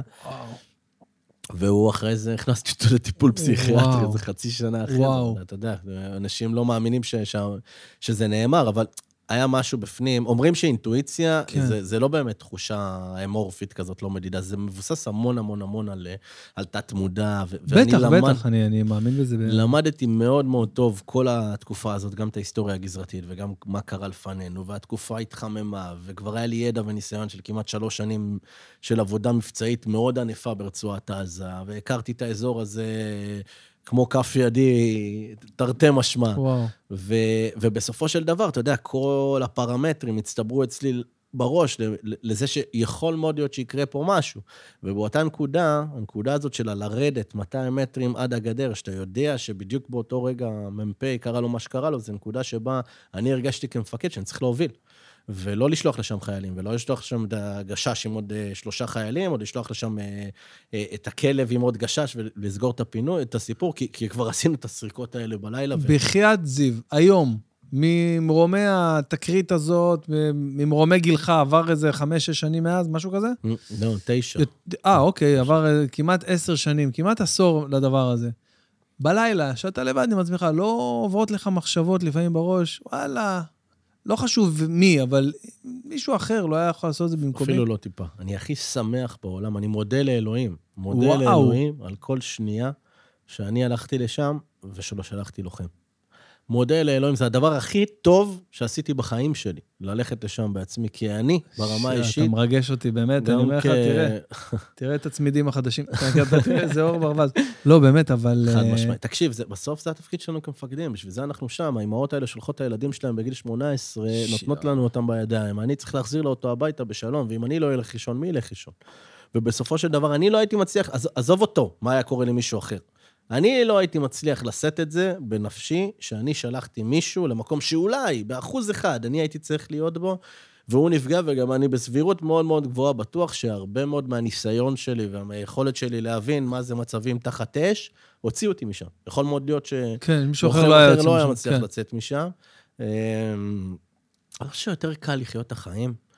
אגב, זה מאוד מאוד אה, גורף על הרבה מאוד סיטואציות בחיים, בלי להתעסק בשני האלמנטים האלה שהם הכי מעכבים שיש, זה אחד, חרטה, ושניים רחמים עצמיים. רחמים עצמיים וחרטה זה, זה שני. המעכבים, הדקטליזטורים ש, ש, שנותנים לך כאילו את ההולדבק הכי כאילו, הכי גרוע לחיים. בסוף כולנו קמים בבוקר ושואלים למה לא קנינו ביטקוין ב-2012. נכון, נכון, נכון. אתה מכיר את הסיפור שלי ב-2016 זה היה? כל אחד יש לו, מכרת, כן, קנית פיצה? לא, קנית שש- פיצה שאני הכי אוהב. ב-17 ביטקוינים? אה, לא. היה לי שש ביטקוין, לא, לא. וקניתי, אז זה היה 18,000 ש- אלף לביטקוין. אה, בסדר, כן. לאחרונה, ב-2017. ב-2016-2017, משהו כזה, ואז אה, ק- קניתי שש, היה לי זה, ואז זה עלה, קפץ ל... 30. לצ'... לא, לאיזה ביום אחד לאיזה 19 וחצי, מכרתי את כל השש. איזה גאון איזה פיננסי. אידיוט, איזה אידיוט מוכשר. אתה מוכשר ולהיות אידיוט איזה פיננסי. גאון פיננסי אני, תקשיב. אה, כן. כן, אבל אתה יודע, בסוף, בסוף, בקצה, זה לא... אני גם כל הזמן, יש לי את השיחות על זה, עם, עם, עם, עם אשתי אני מדבר על זה המון, כי היה לנו עוד הרבה אירועים בחיים שככה מה שנקרא, מה, אתגרו אותנו. תגיד לי, מה יכול לאתגר אותך עכשיו? בחייאת. זיו, מה יכול לאתגר אותך עכשיו? נגיד אתה, נגיד עכשיו, הקורונה, אוקיי? אה, לא עכשיו הקורונה, מה שעכשיו, מה שזה נהיה, כאילו, ה- הקליל הזה. ההתחלה, הקורונה של מרץ 20, שהיינו מבוהלים, לוחצים על, ה, ב, על הכפתורים במעלית עם הברך, זוכר שקיות ניילון על ה, לפתוח ידיות? כן. זה, הקורונה, ש- אל תסמס לי שאתה מאומת, זה, כאילו, ברמה הזאת. זה דגדג אותך? תגיד לי, אחרי מה עבר- שעברת. עבר לידי. עבר לידך, נכון? אבל אמרתי לך, זה חוזר לנקודה, אני באמת אתה יודע אומר לך, מה אני- קרה לי בתקופה הזאת? אתה אמרתם קודם אפוקליפסה. אתה יודע מה קרה לי בתקופה הזאת? עזוב שפחדתי, אני היפוכונדר מטבעי, אתה בטח לא היפוכונדר, נכון? אתה- אין מצב שאתה היפוכונדר. להפך, אני כאילו, אני מאוד נהנה לדעתי מהסיטואציות האלה של לחשוב שמשהו בעולם הולך להשתבש לטובה. אוקיי, יודע, אוקיי, יש לי איזה אוקיי. חלום, סליחה שאני פה יוצא זה פסיכופת. ענק, יש זה לי ענק. חלום אדיר. זה ענק. לראות מול העיניים את. הפטריה הזאת של הפצצת אטום, אחי, ושהכול ייגמר פה, אחי, אתה מבין? זה כאילו, אני אומר לעצמי, אם כבר מתפוצץ ומתחיל מלחמה גרעינית, תן לי רגע לחוות את זה, אתה אני מבין? רואה איך זה נראה. בדיוק? אני רואה את זה כל הזמן בצ'רנוביל. כן, לוקח כמה שניות עד שההדף- שההדף בא לא אליך. בצ'רנוביל, אני אומר, כן, עד שההדף בא אליך, בדיוק כמו בהירושימה, ירושימה, בנגסקי. כן. וואלה, איזה כיף לבן אדם הזה שהיה שם בחלון, וככה גמר את החיים שלו. גמר את החיים? שלו, כן. אז אז כשאתה בבנצ'מרק הזה, שזה וואו, הנקודת איזון כן. שלך, אז זהו, זה אז קורונה, כן. לא קורונה. אז לא, אז אני לקחתי את זה, מה זה בדרמה, אחי. תשמע, זה גם השפיע על, ה... על הרמה, בסוף זה השפיע על הרמה של כל מה שאתה עושה ביום-יום. נכון, לגמרי, לגמרי, הכל. השפעה רחבה. אני מדבר. איתך על... אה, אני כאילו, אני חו- תחשוב שאני חודשיים וחצי, אני, אני גר ב- בקהילה כאילו מאוד מאוד מאוד מגובשת, ב, ב, כאילו בעיר שלי, בבת ים, מלא חברים, וזה, כולם גרים קרוב, ואנחנו חברים, נפגשים כל יום, וזה שיעור תורה בערב, פה יושבים אצל ההוא. ופתאום בשנייה אחת, תקשיב, אני חודשיים וחצי לא ראיתי את החברים הכי קרובים שלי. הכי קרובים שלי, לא ראיתי, לא ופרנסה עזוב זה, אני לא מדבר איתך על הפרנסה, אני לא מדבר איתך רק על החברה, על החברה שפתאום אני לא מרגיש. בנוח אה, להיפגש עם חברים, כאילו זה זה גמר אותי, זה פשוט גמר אותי, והייתי שלושה חודשים בהלם, לא, מבוהל. אני חושב שזה השפיע על כולם, בסוף זה מה ששינה. אבל זהו, על כל אחד אה, זה השפיע אחרת, אה, כמה יותר, כמה פחות, בגלל זה אני שואל, כאילו מישהו שעבר כאילו אה, חוויה עוצמתית, מכוננת, כמו שאתה עברת, פתאום, אתה יודע, הכל נראה לו... זה מתחבר לתחילת השיחה שלנו, שאמרנו שלבנות חוסן בחיים זה הדבר הכי חשוב שיש. כי בסוף כשאירועים מטלטלים אותך, אתה יודע, אתה לא יודע איך להתמודד. זה לא משנה אם זה אירוע פיננסי, אם זה אירוע אה, חברתי, אם זה אירוע אישי, אם זה אירוע שהוא חלילה מחלה קשה. בסוף, כשבן אדם, יש לו את הבלנס הזה, את העמוד תווך ב- ב- ב- באישיות שלו, לדעת הש- שהוא יודע להתמודד עם אתגרים, השאלה אם זה היה נטוע בך לפני אותו מטען שהתפוצץ, או בזכות התקרית הזאת פיתחת את החוסן הזה? אני חושב שגם וגם. אני חושב שכולה, כל, ה, כל האישיות שלנו מורכבת משני אלמנטים מרכזיים. הראשון זה מה, מי אנחנו ב-DNA הבסיסי, איך נולדנו אופטימיים, פסימיים, איך אנחנו תופסים את העולם, איך אנחנו... אה, אה, אה, מה תכונות היסוד שלנו, כן. והדבר השני זה אירועי החיים שהשפיעו עלינו. זאת אומרת, כן, אבל- ממשפחה דרך האירועים הספציפיים האלה שמשנים את החיים שלך. נכון, אבל כאילו הצופה הממוצע מהצד יגיד, טוב, תשמע, הלוואי שהוא הוא מעורר אצלי השראה, ווואלה, הלוואי שהייתי יכול לקחת את החיים כמו שהוא לוקח וזה, אבל בשביל שזה יקרה, אני צריך שיתפוצץ עליי מטען, חס וחלילה, לא, כן? לא או- נכון. או להיוולד משהו אחר. אז, אז זה מה שאני שואל, זה לא אני- נכון? לא. אפשר, אפשר להגיע לדבר הזה, ל- זה נרכש. זה נרכש, נכון. אני כן. בן אדם סופר רגיל. כאילו, אני לא לפני- חרוץ במיוחד. זהו, לא לפני, חסין איך. ספר לי על זיו שלפני. אני, להפך, אני בן אדם מאוד רגיש, אגב. זאת אומרת שאני כן לוקח ללב דברים, וכן אני מהמם. בן אדם שמאוד מאוד אכפת לו, אני חושב שמשם הדרייב שלי, אני חושב שמשם אה, משם למדתי לפתח טכניקות בשביל לנקות את, ה, את החלקים היותר אפורים בחיים. תשמע, יש רובד, אני אגיד לך מה, רוב השיח של, של אנשים על מוטיבציה היום ועל לחיות נכון, הוא תמיד איפשהו מעל פני המים. אני כן. כל הזמן אומר, יש רבדים בחיים שהם מעל פני המים, אתה יודע, כן. השכבה הזאת שכולם מסתובבים על כן, החוב. כן, יש את הרובד של 400-500 מטרים כן. מתחת לפני המים, שזה רבדים שלא הרבה אנשים מגיעים אליהם. נכון. ואני הייתי שם, כאילו, הייתי שם בכמה מקומות בחיים שלי, ו- ואני יכול להגיד לך שאני פשוט, מכורח הנסיבות, פיתחתי טכניקות.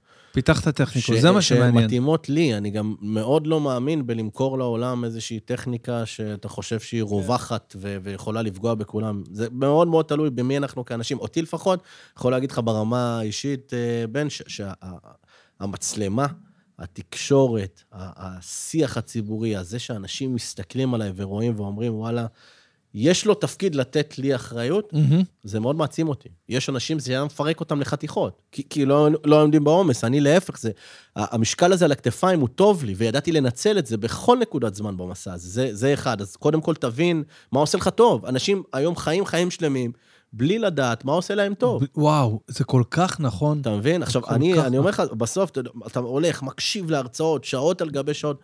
חכה שנייה, תעצור רגע, תעצור, תחזור רגע לבסיס שלך. תחזור רגע לילדות, תחזור רגע לנעורים. מה עושה לך טוב? מה, מה גורם לך להיות מאושר? מה גורם לך להיות uh, יציב? מה גורם לך לרגעים שבהם אתה מרגיש ש, שמשהו מזין אותך? יש אנשים שבכלל לא מזין אותם אנשים, זה, זה לא עושה להם טוב קשרים חברתיים. ואני, זה עושה לי טוב, מאוד. היכול, המנהיגות הזאת, אגב, כמ"פ, זה מה שליווה אותי לאורך הדרך. אני באיזשהו מקום, לא, שוב, לא ממקום מגלומני, זה פשוט עזר לי במסע, שמתי לעצמי איזשהו טייטל שיש לי תפקיד פה, להראות למדינת ישראל, לא פחות, לחיילי צבא ההגנה לישראל ולעולם, שאנחנו לא נשברים. אנחנו רק חוזרים חזקים יותר, והתפקיד הזה על הכתפיים שלי מאוד מאוד הזין אותי. וואו. ועוד טכניקה שאני פיתחתי לעצמי, זה לדמות את החיים שלי לסוג של, לסוג של בקבוק. לבקבוק יש capacity, הוא יכול למעשה כן. לקלוט מקסימום, מקסימום נוזל. עכשיו, תחשוב שיש לך, בהתאם לבקבוק הזה, שתי בקבוקים עם נוזלים שונים, אחד שחור ואחד לבן. אנחנו בסוף יש לנו את היכולת לבחור כל יום כמה לשים מהשחור וכמה אהה, לשים מהלבן. כן. ואני השתדלתי ברגעים שהיה לי מאוד מאוד קשה, למלות את החיים שלי בכמה שיותר עשייה שהיא היא חיובית, היא בונה, גם אם זה אתגרים קטנים, כמו להכניס מתן של הטלפון לטלפון, ללכת לפיזיותרפיה ולעבוד על עצמי שלוש שעות, לקרוא, לקרוא איזה ספר, לראות איזה פרק מטומטם באיזה, באיזה סיטקום אידיוטי משנות ה-90 בשיקום, רק בשביל להעסיק את, את עצמי ב, בדברים חיוביים, חיוביים. בדברים שלא שמים את הראש שלי כל הזמן למחשבות השליליות. עכשיו, מה קורה? המחשבה השלילית היא הרבה יותר חזקה מהמחשבה החיובית. בוא אני אתן לך דוגמה מאנלוגיה בעולם אחר. אם אתה תרוויח לפני הדוגמה, אני חייב להגיד לך שנתת לי פה עכשיו טיפ שעושה לי שקט נפשי, וכאילו עשיתי את הדבר הזה בלי לדעת, ואתה עכשיו אמרת את זה, לפעמים כאילו בא לי לראות סתם איזה טרש כזה בנטפליקס, סתם, מעולה, סתם כדי, זה מעולה. כדי לא להתעסק במה שאמרתי לך. יואו, בואנה, מה יהיה עם הזה? כל מי שמוכר לך, אנשים מצליחים, קמים בחמש בבוקר, והם לא. עוצמים את העיניים, והם לא רואים... כוס אימא שלהם. נכון, לא? זה- זה תעשה מה ממש- שעושה לך טוב. כן, אנחנו חיים. פעם אחת. אתה אתה יודע, בסוף, כשאתה נרקב מול הטלוויזיה, וזה קרה לכולנו, אתה מרגיש את זה, משהו פה... נכון. משהו פה אומר לך, גם כשהיית ילד, כשהיית רואה יותר מדי נכון, צבי הנינג'ה, כן. רצח כדורגל, יא שמן, יא נכון, מניאק. נכון, רצח נכון. כדורגל, אתה מבין? נכון. עכשיו, זה ככה, זה זה זה טבוע בנו מילדות, באופי הגולמי שלנו כאנשים בכלל. ולמה למה אני אומר לך את זה? אני נותן לך אנלוגיה רגע אני- מעולם זהו, קטעתי אותך, רציתי מעולם לתת לי תוכן דוגמה. אחר לגמרי. בוא ניקח הימורים. נסעת אוקיי. ללס וגאס, כן. לקזינו, הלכת ביום הראשון, הרווחת אלף דולר. ביום השני הרווחת אלפיים דולר, ביום השלישי הרווחת אלף חמש מאות דולר. אתה בפלוס. ביום האחרון הפסדת 4,200 דולר. כאילו הפסדת 200 דולר. איך אתה מרגיש? העוצמה של להרוויח היא הרבה יותר פחותה מהעוצמה של להפסיד. נכון. וזה משהו שטבוע בנו, אגב, פיזיולוגית. למה? כי ה- הנטייה הבסיסית שלנו, הישרדותית, כן. זה לברוח מסכנה. לברוח מסכנה, נכון. הטוב הוא, הוא קיים שם, אבל לברוח מסכנה, הדברים שמכניסים אותנו לסטרס, שגורמים לנו להרגיש לא באזור הנוחות, הם תמיד, תמיד, תמיד יותר מאתגרים. ולמה אני, אני, אני משתף אותך בשלב הזה, בדבר הזה? כי בסופו של דבר, המחשבות השליליות, יש להן נטייה, לדעתי, אם אנחנו שנייה לוקחים את זה אמפירית, של 1 ל-5 להשתלט לנו על החיים. מה הפסדנו, מה לא עשינו, למה אנחנו לא מספיקים, למה אנחנו לא במקום הזה, למה זה יותר טוב ממני, למה זה פחות טוב ממני, למה אני לא שם, למה אין לי ספי, ספינה ואני יכול לשוט בים, למה עד גיל 33 אני לא מיליונר, למה אני לא בריא, למה אין, לי- אין לי שתי ידיים. זה דברים ש, שיש להם נטייה בסיסית להציף את היום שלנו הרבה יותר, אבל ברגע שאתה לא נותן להם להיכנס, זאת אומרת, במקום של לבחור, תמלא את החיים שלך בכמה שיותר דברים שלא נותנים לך לחשוב על זה. תעשה, תבנה, תיצור, תתנדב, תיתן. אלה הדברים, תראה טלוויזיה, תראה נטפליקס, נתק את המחשב. אני, כשאני גמור, עצוב ממש, אני הולך רואה איזה סרט של ג'ים קרי או אדם סנדלר. כן. באמת, זה עושה לי טוב. אני מת על אדם סנדלר, עושה גם לי ג'ים טוב, קרי. אתה יודע, אני רואה את זה, אני אומר לעצמי, יאללה, ואז אני נזכר בכמה טוב שיש לי ילדים, וכמה טוב שיש לי משפחה, וכמה טוב שאני חי היום, למרות שאני חי בלי שתי ידיים. אז בסדר, זה, זה, זה החיים. אתה יודע, זה, זה, זה בסוף זה החיים. כל אחד והחבילה שלו, כל אחד והאבן שלו, שמונחת לו על השביל, בסוף זה לא גודל האבן, כי לכולנו יש אותם, זה איך נתמודד איתה, האם נבחר לחצוב בה או להקיף אותה, ולפעמים הדברים הטיפשיים והדברים המשמעותיים כאחד, יכולים למלא את, למלא את הבקבוק הזה בנוזל הלבן הזה שכולנו חיובי, מחפשים. כן.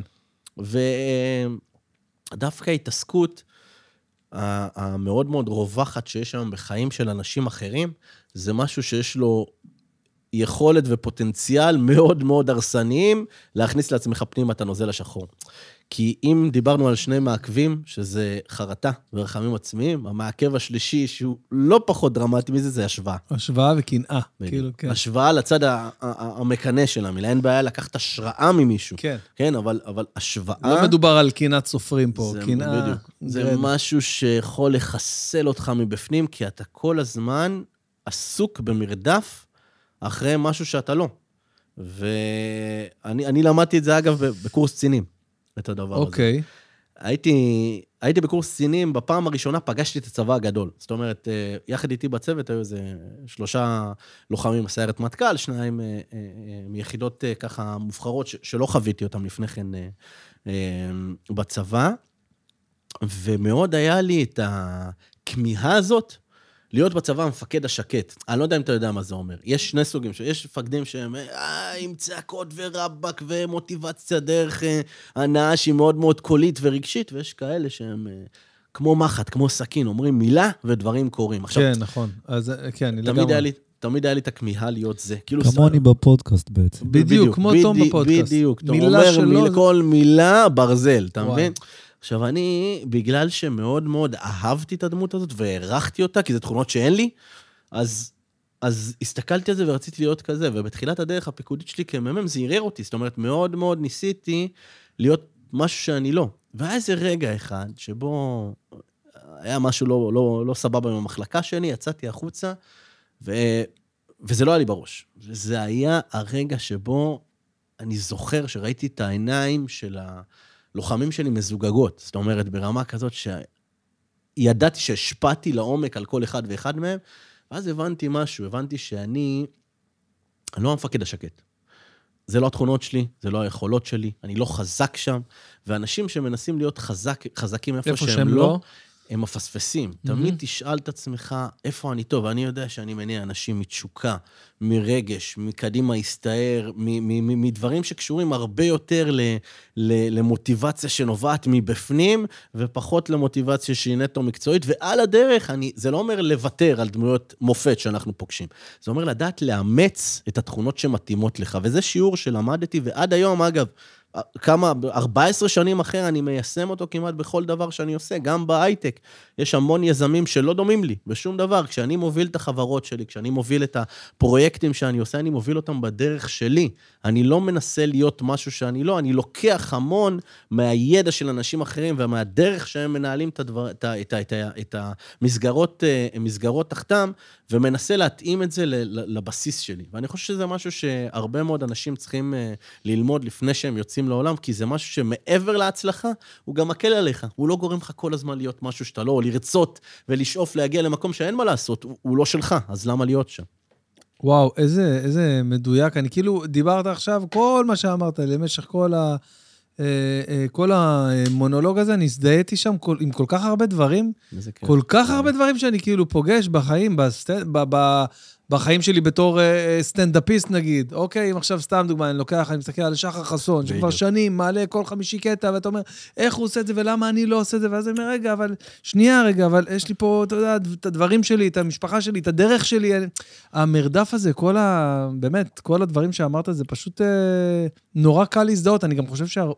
שכל אחד יכול להזדהות עם זה נכון. למסגרת של החיים שלו. נכון, ואתה יודע, זה אומנם, אני לא נוהג להשתמש בקלישאות, אבל בסוף, יש אה, איזה שיר ששמעתי פה במשפט, שככה נתקע לי בראש. המרוץ הוא ארוך, אבל בסופו של דבר המרוץ הוא רק נגד עצמך. כי בסוף, כן. בגיל 80, כן. אתה לא תזכור את זה שכינית בו בתיכון כי יש לו את החברה הכי יפה. נכון. אתה לא תזכור את זה שהתקדם אה, אה, אה, בצורה אחרת אה, בצבא, או יצא לקורסים שאתה לא יצאת, אתה לא תזכור את זה שמכרת חברה שלו שנייה וחצי לפניך, אתה כן. לא תזכור כמה כסף יש לך בחשבון בנק. ממש. בסופו של דבר, אם בהתחבר לדברים אחרים שדיברנו עליהם, אתה תזכור רק דבר אחד, בכמה אנשים נגעת, על כמה אנשים השפעת ומה השארת אחריך. ו... אני רוצה, אני רוצה להקריא משהו שלך, אוקיי? וואו, אני מתרגש. כן. אה, זה, אתה יודע, כל, אה, כל אה, אורח שמגיע אליי לפודקאסט, אז אתה יודע, באופן טבעי אני קצת... חוקר עליו. חוקר, חושב מה אני אשאל אותו, איפה הוא מעניין אותי, מה, נגיד עכשיו הדבר שהכי מעניין לא, אותי. רגע, רגע, אבל במחקר הזה לא זיהית שאני אובדני ומדוכדך. ממש נכון? לא, אני לא ראית חשבתי. מגיע אליי טוני רובינס הישראלי? עכשיו, הוא בא אתה- להרים אותי ו... find the power, unleash the drug. הוא בא לי פה בן אדם. אני לא אכלתי לפני, אמרו לי שיהיה מרגש, קופצני. בסוף בא לי כאן איזה לטח גמור, בא לי לסיים את החיים האלה. אני מקווה שעכשיו ייכנס אותי פה. איזה חייל של הספצנז, יגמור אותנו וזהו. די כבר, די, חבר'ה. העולם גם ככה הולך לסופו עכשיו, גם ככה סין תכבוש את טיוואן. רוסיה תפלוש לפולין, זה הולך להיגמר הסיפור הזה, אז למה כל המתח באמצע, אני אומר, אתה מבין? תום, למה לא. אני משקיע בפודקאסט הזה, בחייאת רבאק? חד משמעית. אני אומר- בוא נעשה אחרון, בוא נעשה אחרון, זה גם יעלה את בוא הצפייה. עזוב אותי, אם זה- אם זה היה- אם זה הייעוד שלנו בחיים... וואי, תשמע, צחקתי בהתחלה, אמיתי, אבל מהלב, כן. איזה כיף. כן, מה זה... זה אין הרבה רגעים כאלה. באמת, חבר'ה, זה היה אותנטי, זה לא... לגמרי היה אותנטי. אז אה, רגע, לפני שאני אני אקריא פה משהו שתפס אותי ב, ב, במחקר העמוק, השישה תחקירנים ששמתי כדי ל... כן. אה, תראה, אותי מעניין לצורך העניין, אחרי כל מה שאמרת, זה האם בתשע שנים האחרונות היה עוד דבר שהצליח לתת לך בוקס בבטן. כאילו... וואי, מלא.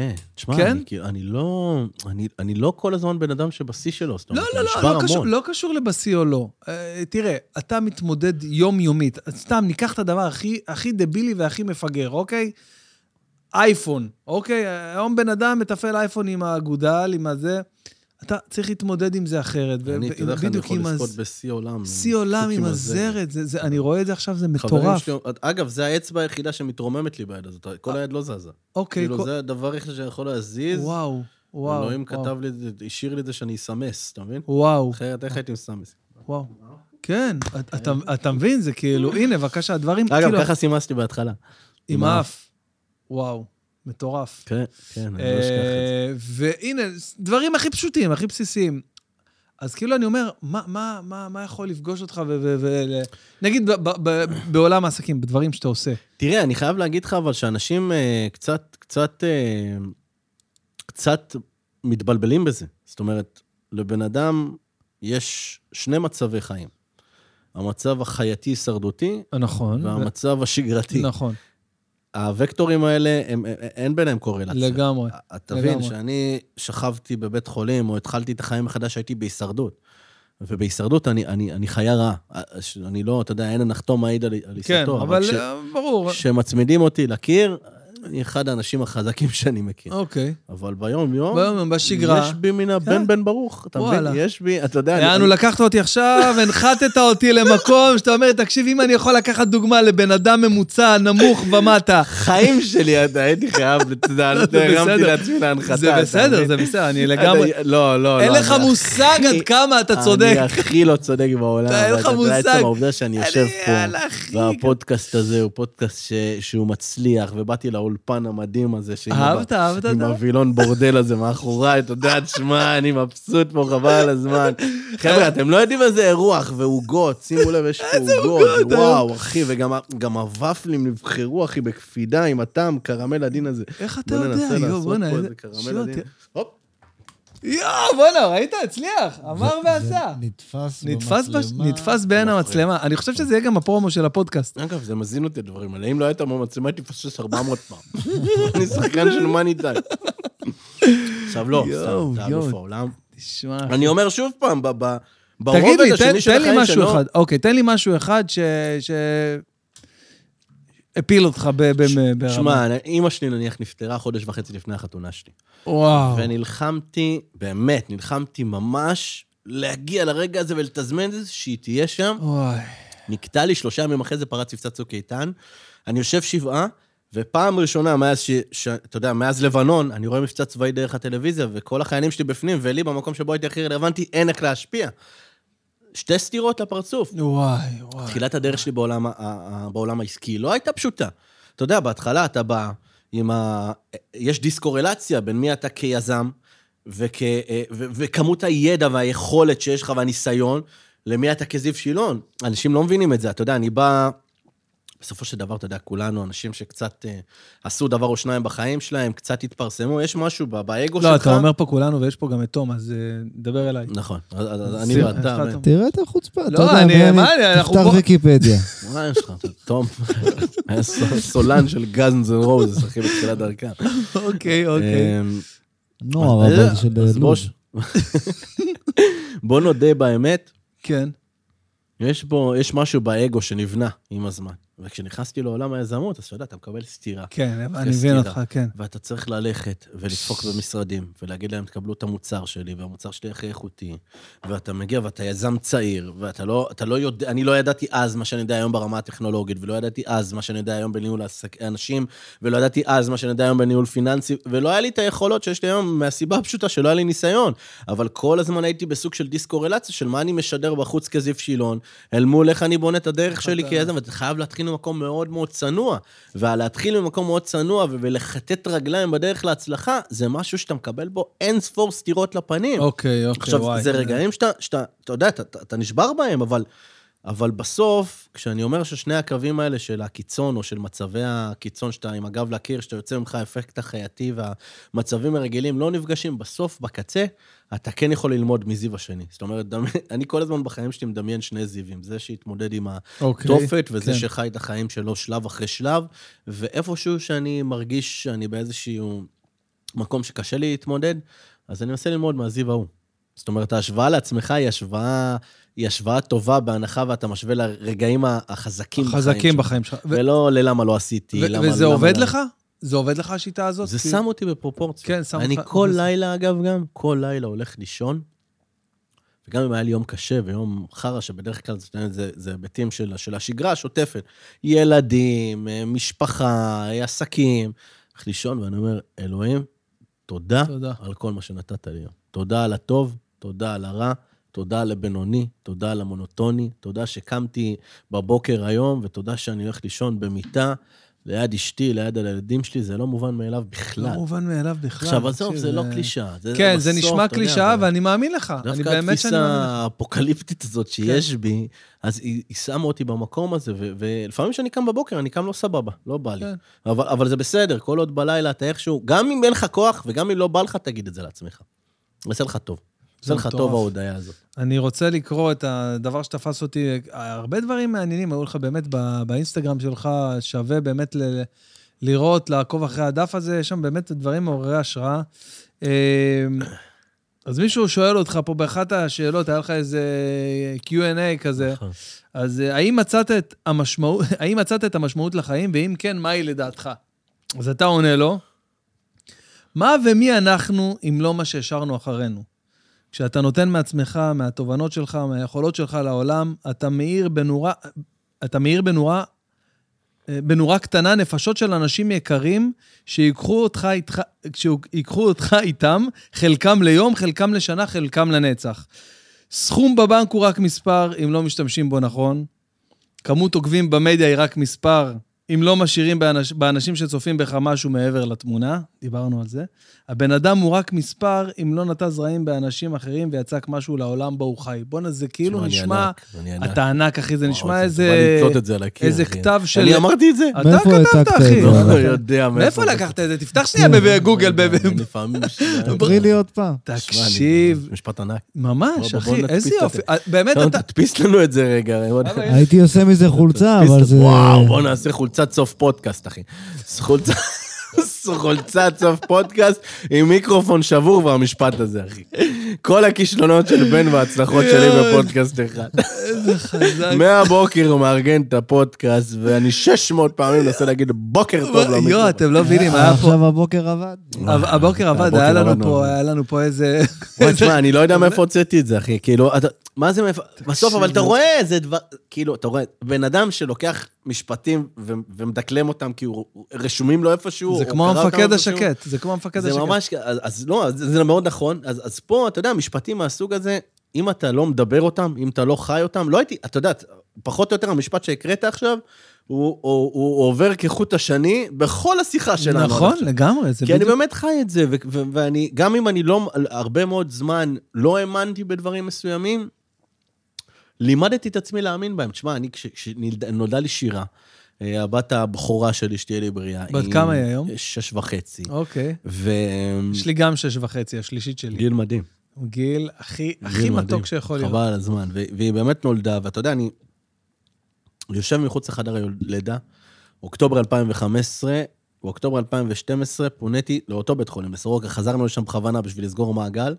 עוד פעם, רגע, שנייה. שלוש שנים אחרי שנפצעתי, אוקיי. אה, הבנתי. בדיוק באותם כן, תאריכים, אני אוקיי. יושב מחוץ לחדר לידה. מחייך ואומר לעצמי, בוא'נה, מדהים. לא- אתה לא יכול להתעלם מהסימבוליות של לא לסגור. יאומן. לא ואני אומר לעצמי, יאומן. מה- מה- כאילו, מה יותר טוב מלפתוח דף חדש, נקי מאתגרים, עם לידה של בת בכורה? ועוברים יומיים, שלושה, ושירה נולדה, וקיבלנו סטירה לפרצוף. שירה נולדה עם לפקנות, עם לקות ראייה מאוד מאוד מה קשה. אתה אומר? הבת שלי, יש לפקנים שלא רואים טוב, יש כאלה שלא רואים כן. טוב בכלל, ויש כאלה שכמעט ולא רואים. שירה עם הצד הכי מאתגר של מה הסקאלה. אתה אומר? כשהיא יוצאת לאור יום על איזה כמעט 95% עיוורון. וואו, מה אתה אומר? עד השנה הייתה בגן מיוחד אה, מדהים של עמותת אליה המדהימה, אה, של אה, זה גן לילדים עיוורים ולקויי ראייה, שמסייעים להם ככה להתקדם קוגנטיבית כמו המקבילים שלהם, שאין להם את הלקויות האלה, והשנה שילבנו אותה בפעם הראשונה אה, בגן, אה, אה, בגן רגיל, עם סייעת מיוחדת, באמת היה רגע דרמטי, אבל אני ו- מחזיר והיא אותך לרגע? ההוא. ואיך היא... תותחית. כן. היא- היא פייטרית אדירה. נו, עם אבא כמוך, מה מה ציפית? היא פייטרית אדירה, אז, אז זהו, אז אתה יודע, אז אתה... אני יושב שם אחרי שאני מבין שבואנה, נחת עליי עכשיו תיק חברתי, פיזי, תפקודי. ואני אומר לעצמי, כאילו, את- בלי טיפה של פרופורציות מול העיניים. כאילו, אני בא לקלל אותו, אני אומר, תגיד, וואי. תגיד, מה אתה מה אתה רוצה רוצה ממני? ממני? כאילו, מה... מה מה- כאילו, תגיד רק לי אני, מה רק- רק אתה אני פה רוצה ממני. מה מה הגבול? ככה, ככה. וישבתי ובכיתי מחוץ לחדר לידה, אמרתי לעצמי, די, לא בא לי. לא, למה אני צריך להתמודד? לא. אז עכשיו, אתה יודע, זה גם תחושות שפתאום אתה במקום האחר שלך, בראש, אתה אומר לעצמי, בוא'נה, זה אבא חרא, אני לא מקבל את הילדה שנשלחה לי לחיים. עכשיו, איזו תחושה הזאת. וזה לא עבר מיד, וחודשים הסתובבתי עם התחושה הזאת. אבל שם למדתי משהו, לעשות משהו שלא למדתי עד אז במסע חיים שלי, ואני קורא לו היום לחבק את הכאב. אנחנו הרבה מאוד פעמים שקורים לנו דברים קשים בחיים, אנחנו לא נותנים לעצמנו בגלל, בגלל מה שהחברה מתווה לנו, תצא מזה, תעבור את זה, יהיה בסדר. אתה יודע, שבאים לעודד אותך ישר, עזוב, זה כלום, יהיה בסדר, אתה תתמודד, אתה... לא רוצה שיהיה בסדר, רוצה לבכות, רוצה לקלל, רוצה לצעוק, רוצה לכעוס, רוצה להוציא, רוצה, רוצה לשבור דברים, רוצה להתבאס, מותר לי. נכון. ואנשים לא נותנים להם את הזמן הזה לעצמם, לחבק את הכאב, הם כל הזמן מפחדים שיכאב. לא צריך לפחד שיכאב.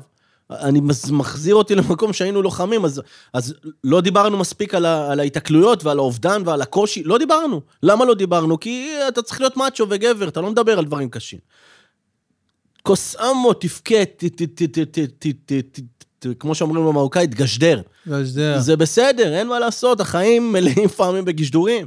נכון. ולמדתי בשלב הזה בפעם הראשונה לעשות את זה. לחבק את הכאב, להגיד לעצמי, זה בסדר, שכואב לי, זה בסדר שאני מרגיש לא טוב עם זה, שאני מרגיש אבא לא טוב, שאני לא מקבל את הילדה שנשלחה לחיים, רק בגלל מה שעברתי. ועם הזמן, אפרופו בקבוק לבן, בקבוק שחור, כן. אמרתי לעצמי, מה, מה, למה זה קרה? מה טוב בזה? מה טוב בזה? מה טוב בזה? ולא הצלחתי למצוא. ואז אמרתי לעצמי, וואלה, אתה יודע מה? אני אגיד את זה בהרצאה, זה יעלה לי. עליתי לבמה, יואו, איזה יופי. בפעם הראשונה אמרתי, אני לא תכננתי, אמרתי, אני אגיד שנודע לי ילדה לפקנית עם לקות ראייה קשה מאוד, אתה יודע, זה, זה, זה, זה קושי, זה כמעט עיוורון. למה אני מתרגש? אני...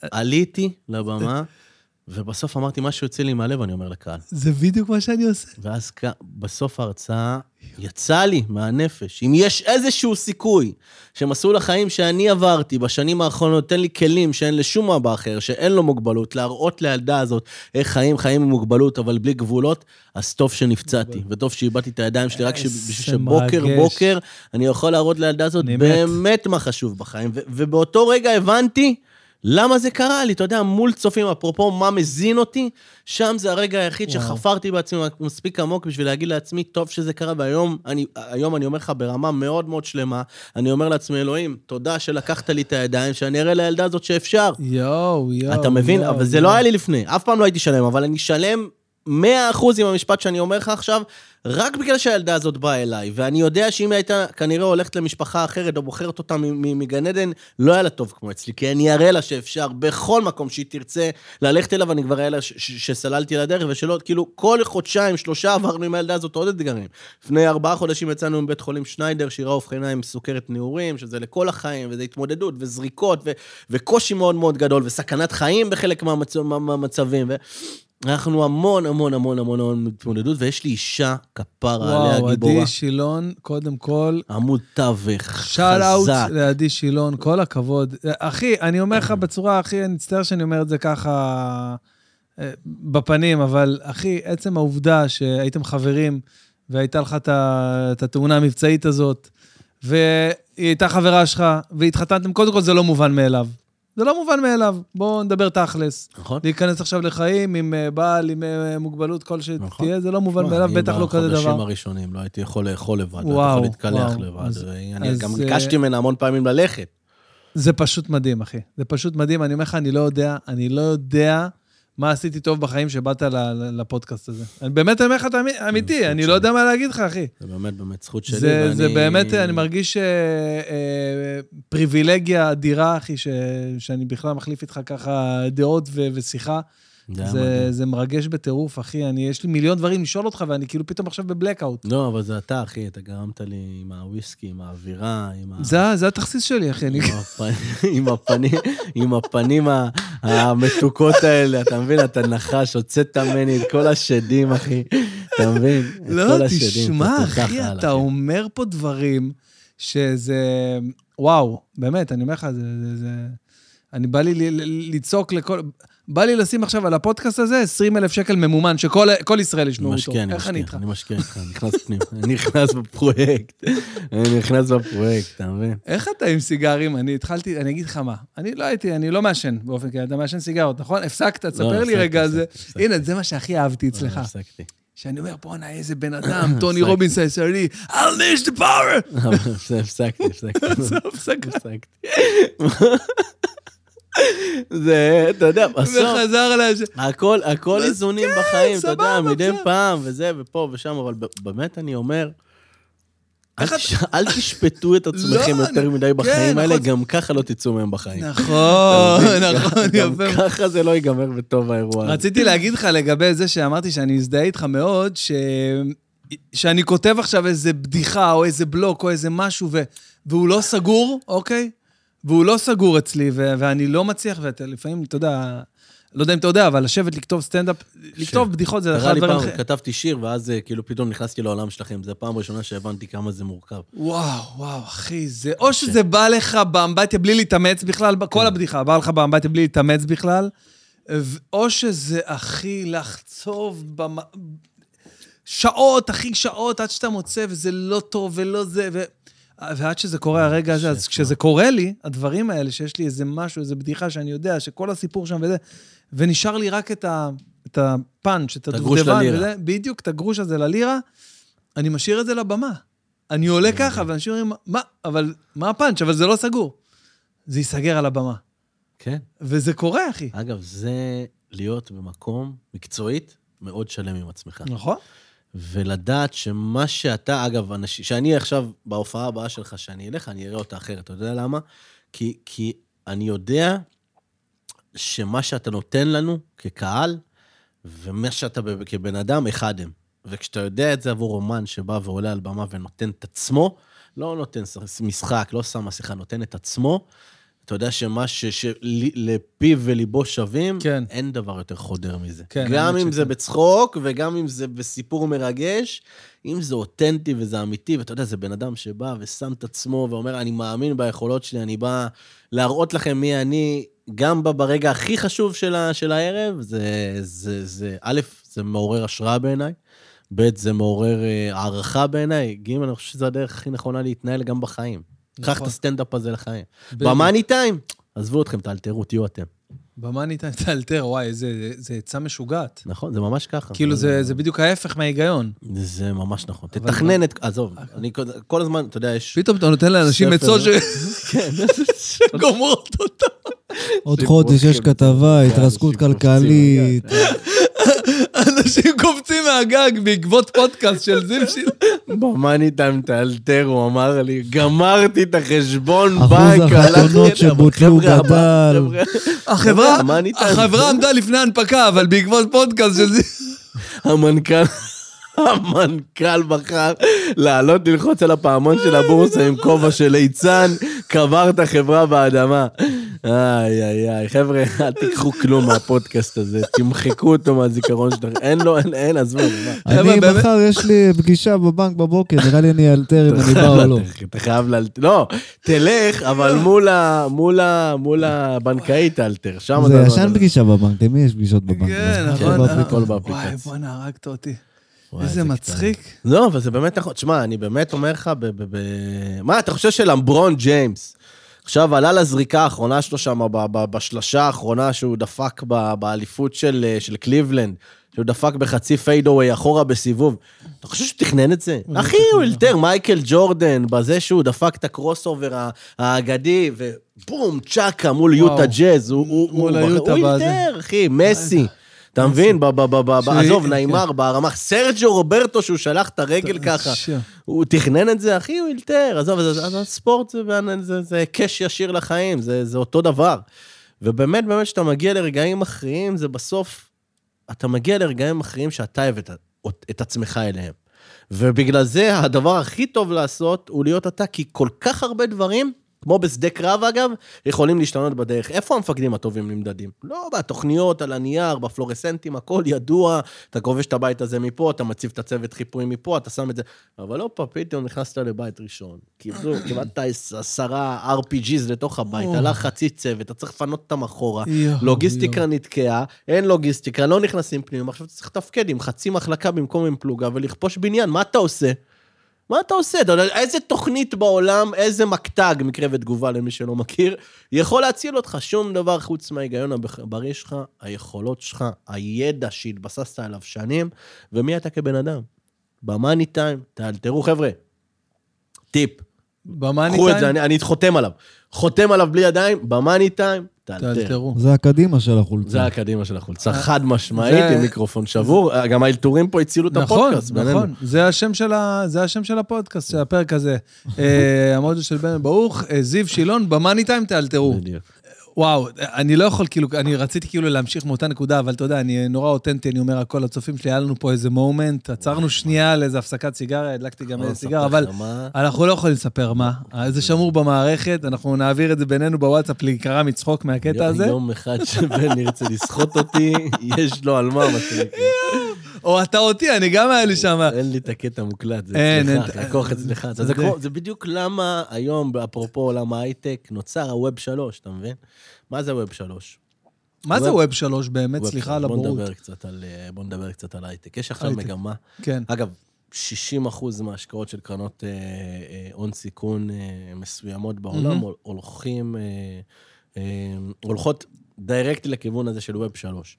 היה לנו ווב 1, זה היה חייגן, שהיינו מתחברים יום שישי, כי זה היה זול יותר עם הטי-טי-טי-טי-טי-טי, אוקיי, שתתחבר אוקיי. לאינטרנט, זה הילדים שלנו לא זוכרים את זה נכון, בכלל. נכון, נכון. אה, ואז הגיע כל התולדה של אה, ווב, ווב 2, שזה אומר האינטרנט המהיר המהיר. במרכאות, ואז ב web 2 מתפתח כל עולם הענן, כל עולם ה database, וואו. מידע, אי-קומרס, טרגוטים, פרסומים, ad-tech, כל העולם של לדעת מי אתה ומה אתה רוצה לצרוך, ואתה למעשה הופך להיות המוצר, אם זה בפייסבוק, אם זה בגוגל, אם זה באמזון, אם זה באי-ביי. אור, זה אז מה זה. השלוש?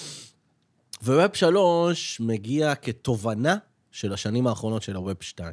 ההבנה שיש לכולנו, שזה לא הגיוני בעליל, שכל המידע הכי רגיש שיש לנו בחיים, לא יושב אצלנו. אנחנו גולשים, במה החשבונות בנק שלנו, אה, עם מי אנחנו מדברים, מה אנחנו רוצים. חשוף אה, כל לכל הדבר ה- הזה חשוף לכולם. לכולם. הווב 3 מגיע עם אג'נדה מאוד מאוד ברורה, גם ברמה הפיננסית איזה בוקטור אחד, מעניין, וואו.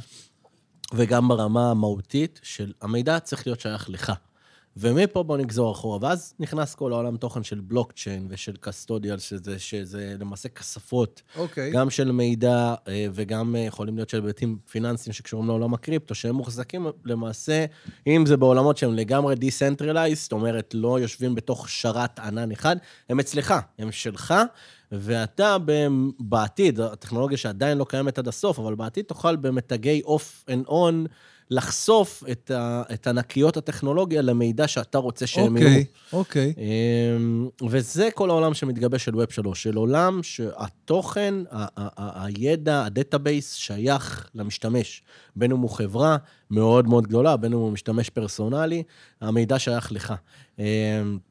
וזה חלק מהיתרונות היחסיים הגדולים של עולם הבלוקצ'יין, שהיום, אתה יודע, אומרים שהעולם הבלוקצ'יין גם מאוד מאובטח והוא בלתי פריץ, זה לא בדיוק נכון. זה לא, זהו, זה לא... quantum computing עם מחשבי קוונטום מסוימים, בכמה כמה שניות של אה, הרצת אה, מידע יכולים לפרוץ כמעט לכל? אה, בלוקצ'יין, אבל, אבל גם העולם של quantum computing זה עולם ש, שמתפתח.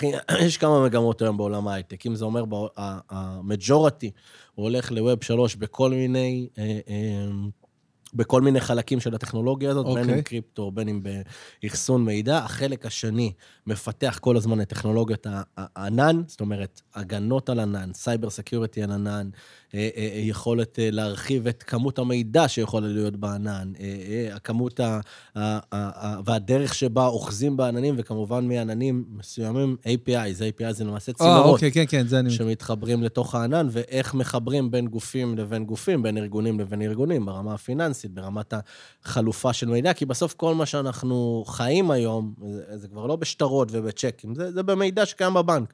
המספר שלך בבנק הוא בסך הכל מספר. זה מספר. אז, אז אלה שני המגמות, אה, אה, שתי המגמות המרכזיות אה, שמתפתחות בעולם ההייטק, בעולם של מה שנקרא ה-core business של הטכנולוגיה של המג'ורטי, מעבר לזה, בעולם האנרגיה, ההתפתחות של, של אנרגיה ושימוש במימן, זה משהו שמאוד מאוד מתפתח, שימוש באנרגיה ירוקה. אה, כשאנחנו חושבים על טסלות, אנחנו אומרים, תשמע, זה אנרגיה ירוקה, אבל זה לא באמת אנרגיה ירוקה, כי בסוף אתה מטעין מטעין את הסוללות כן, עם ש- חשמל, שהחשמל מיוצר היום. ברובו על ידי פחם, אז באמת, וואלה. כל העולם של סולארי, של שימור אנרגיה, טסלה, אגב, הגיעה לוולואציות מטורפות, לא רק בגלל מכונית, אלא בגלל שהם עובדים המון המון המון המון על שימור אנרגיה, על יכולת לשמר אנרגיה לאורך זמן בסוללות מאוד איכותיות שידעו לצבור את זה. אה, ובעולמות תוכן אה, נוספים שקיימים, אז באמת אה, זה כל מה שלוקח את העולם, כמו שאמרתי, לכיוון שהוא הוא- הוא ירוק יותר. אז, אז אלה שלושת המגמות המרכזיות שיש, ו- ושוב, במבט של ירוק יותר זה מתחלק לעוד כמה וקטורים. פודטק, זה מה שמאוד מאוד ברור. מתפתח, אתה יודע, כל מיני אגמים שמגדלים בהם אצות, שאם אתה לוקח כן, את אנרגיה, השטח... כן, כן. אצות ברמה של מזון, תזונה, פודטק, זה אוקיי, משהו אוקיי. מאוד מאוד מתפתח, כי אחד, אחד מהגורמים הכי מזהמים היום בעולם זה, זה נאדים של פרות. זה יודע, כן, ידוע. הגז שמפרישים. החור העיקרי מעל האוזון זה מעל אוסטרליה, איפה נכון. שיש ריכוז הכי גבוה של... אה, נכון, של בקר. נכון. והדבר הזה הוא משהו שמנסים באופן גורף אה, אה, להעלים מהעולם, על ידי, אמרתי, נניח ספירולינה. זו ספירולינה, הצעה שיש כן, בה המון המון חלבון, מצוינת. להפיק ממנה נכון. המון המון דברים, ובשטח שבו אתה מגדל אה, אה, ספירולינה, אה, בוא בוא נגיד, אם, אם אתה לוקח את, הש, את, השט, את השטח שבו תגדל, אה, אה, לצורך העניין, אה, חיטה, ובמקום זה תגדל בתוך, אה, בתוך אגמים, אם זה מהונדס בצורה טובה, ספירולינה, אז, אז זה בערך אה, יחס של 1 ל-20. כן, תוכל לגדל כמות אה, חלבון יותר גדולה, ובהיבטים שבהם העולם מתמלא כל הזמן באנשים, והחיי אדם... ה- ה- השטח ה- גם, אה, גם- ביחחס לחיי אדם, כן. בדיוק, הוא, הוא, הוא הופך להיות קטן יותר נכון. וצפוף יותר, ואף אחד לא, לא, לא, אף אחד לא תיאר את זה, אף אחד לא תכנן את זה שנחיה עד גיל אה, נכון. 75 ו-80. אנחנו בגיל נכון. 55 אמורים להזדכות בגדול על הציוד, ו- נכון. ו- ומה שנקרא, הגיל הופך להיות משהו שהוא פרמטר מאוד מרכזי, והאורך של חיי אדם הופכים להיות פרמטר מאוד מרכזי בצפיפות שנוצרת כאן. אמ, אז זה עוד איזושהי מגמה, וכמובן, במדיקל, כל העולם תוכן של תרופות ושל טיפולים. מעריך גם את תוחלת החיים. סרטן, זה, זה מעריך גם את תוחלת החיים, ואם תסתכל על זה ברמה הפילוסופית, הטכנולוגיות הן מנוגדות אחת לשנייה. זאת אומרת, אחת מעריכה לנו את החיים, אבל הטבע... אה, אה, זה לא טבעי, זה שם אותנו במקום שזה מנוגד למה שהעולם הזה התכוון, ולכן okay. אוקיי. המשאבים שאנחנו, המשאבים אנחנו... שאנחנו לוקחים מצד מהטבע... מצד אחד, היכולות הטכנולוגיות מעריכות לנו את החיים, נכון. מצד שני, הטבע, מה שאנחנו יכולים לגדל לא פה על הכדור הזה, לא בנוי ל... להכיל אותנו עד גיל 150. נכון. מים, לצורך העניין, כל מיני מכשירים של התפלת מים במקומות מסוימים בעולם. אנחנו אה, יודעים שאתה יודע, ה-50 אחוז מהעולם, אנחנו מכירים רק 50 אחוז מהעולם. יש עוד 50 אחוז מהעולם של מדינות אה, מתפתחות שבהן בשש בערב אין אור. אין אור, נכון. נגמר השמש, נכון. נגמר האור. ויש המון המון אנשים בעולם כן. שחיים כן. ככה, אנחנו פשוט לא רואים את זה, אז זה, זה איפשהו בבוידם אצלנו מבחינה תודעתית, אבל, אבל הם חלק מהעולם, ו, ו, וגם שם, אגב, מגמות מעניינות שיש במדינות uh, מתפתחות, נניח בעולם הפינטק, שזה עולם שאני מתעסק בו הרבה, uh, אנחנו עברנו אבולוציה בשלבים יותר, uh, יותר קצרים. זאת אומרת, עברנו מזהב, uh, ל, אה, ל, לכסף, שבאיפשהו בשנות ה-70, אה, אתה יודע שפעם בארצות הברית, בכלל, מטבעות היו פגד, זה נקרא באנגלית, הם היו מוצמדים לערך של כמות הזהב שיש למדינה. אה, כן, כן, כן, אני קורא, בדיוק עכשיו קראתי על זה, וואי, איפה התחילה האינפלציה? נכון, אנחנו שפירקו את זה, החליטו שמטבע זה בנפרד, שטרות זה בנפרד, ואז התחיל הבלאגן בעולם. ואז התחילו להדפיס כסף. נכון, נכון, נכון. ומהכסף עברנו לכסף שהוא דיגיטלי, כרטיסי נכון. אשראי, בנקים. שזה גם עכשיו בעיה רצינית שנוצרת עם כל ה... נכון. העולם הדיגיטלי. נכון, ומשם עברנו לקריפטו, שבקריפטו זה כבר אלמנטים אחרים של איך מעבירים כסף, איך חוסכים כסף, איפה הכסף יושב, איפה ה database של כמה כסף יש לך, וגם מטבעות שנוצרים יש מאין. ביטקוין זה יש מאין, בגלל זה נקרא לקרות לקרות ביטקוין. כי זה ממש לייצר משהו שהוא יש מאין. תגיד לי, אה, אבל כשאומרים לקרות ביטקוין, לוקחים בחשבון שיש אה, אנשים שכורתים פחם, שקצת נעלבים מהשימוש בביטוי הזה, שהם לא, נמצאים בבטן... לא, זה לא פחם, זה, זה זהב. בבט... עזוב, זהב זה עוד טוב, אבל יש קורי פחם שנתקעים בבטן כדור הארץ, לא ראו הרי את המשפחה שלהם ארבעה חודשים, ו... אנר... ויושב איזה מקודד בזה, קורא, קורא ביטקוין חדש. ממש תודה רבה לך שקראת את הביטקוין. מבחינה אנרגטית, אם שנייה תנתק את העובדה שזה כוח אה, אנושי עושה וזה כוח ממוחשב עושה, פחות או יותר זו אותה אנרגיה שמושקעת. לא, באמת, זה באמת אותה אנרגיה שמושקעת. אתה יודע כמה חשמל צריך בשביל אה, לייצר אה, אה, היום שדות של ביטקוין? זה חוות שדורשות המון המון אנרגיה. אז אולי אני לא מבין נכון את, ה... את המונח הזה בעצם. כאילו, מה זאת אומרת שדות ש... כאילו, מה כל מה שמחזיק... בוא, בוא נדבר על זה רגע. אוקיי, בוא נדבר על זה. מה זה, מה זה בעצם? מה זה בעצם... תראה, לצורך העניין, יש מטבעות קריפטוגרפיים היום שיש להם תוחלת. זאת אומרת, אוקיי. שיש להם... כמות מוגדרת מראש, וכשהמטבע ה-21 מיליון אה, או מיליארד ייוצר, זהו, אין עוד. ולמה אה, זה משהו מבחינת מקרו-כלכלה שאנשים מאמינים בו? כי ברגע שיש לך limit, אי אפשר במרכאות להדפיס כן, כסף. להדפיס אותו. ואז הערך הוא נשמר, כי יש לך limit. וזה כל העולם תוכן המתחדש של מטבעות, זה, זה חלק מכל מיני פרמטרים ש... אה, אומרים למה, למה, למה הקריפטו הוא טוב. לא כל המטבעות הם כאלה, יש גם okay. היום אוקיי. מטבעות קריפטוגרפיים שהם, אה, לצורך העניין, stable coins, שהם מוצמדים בערך שלהם, נניח לדולר, לדולר, או ליין, כן, כן, או, או לשאר, כן. לכל מיני אה, סוגים אחרים של מטבעות, וה... לא, לא כל המטבעות הם למעשה מופרשים בתהליך של, של, של כרייה, חלק מהם הם גם אה, אה, בתהליך, בתהליכים טכנולוגיים אחרים, smart אוקיי. contracts כאלה ואחרים, אבל העניין של כרייה זה, זה דורש המון המון אנרגיות, כי זה למעשה מחשבים. שמייצרים לך, תחשוב, רצף של מספרים, אה, שכל אוקיי. רצף של, של מספרים מייצר מטבע. והמטבע הזה, ככל ש... כל עוד הוא חי, כל עוד הוא קיים, אז לפני שהוא, כל עוד הוא קיים, כל, כדי לייצר אותו... בכל אחד נוסף שנוצר, כמות האנרגיה שמושקעת בשביל ליצור אותו היא גדולה יותר. תחשוב שאם יש לך אה, ליצור אה, שלושה מספרים, אז ליצור שלושה מספרים ייקח פחות אנרגיה מליצור ארבעה מספרים. אוקיי, אוקיי. תחשוב שזה אוקיי. קודים מאוד אוקיי, מאוד מאוד אוקיי, גדולים. עכשיו אני מבין את זה.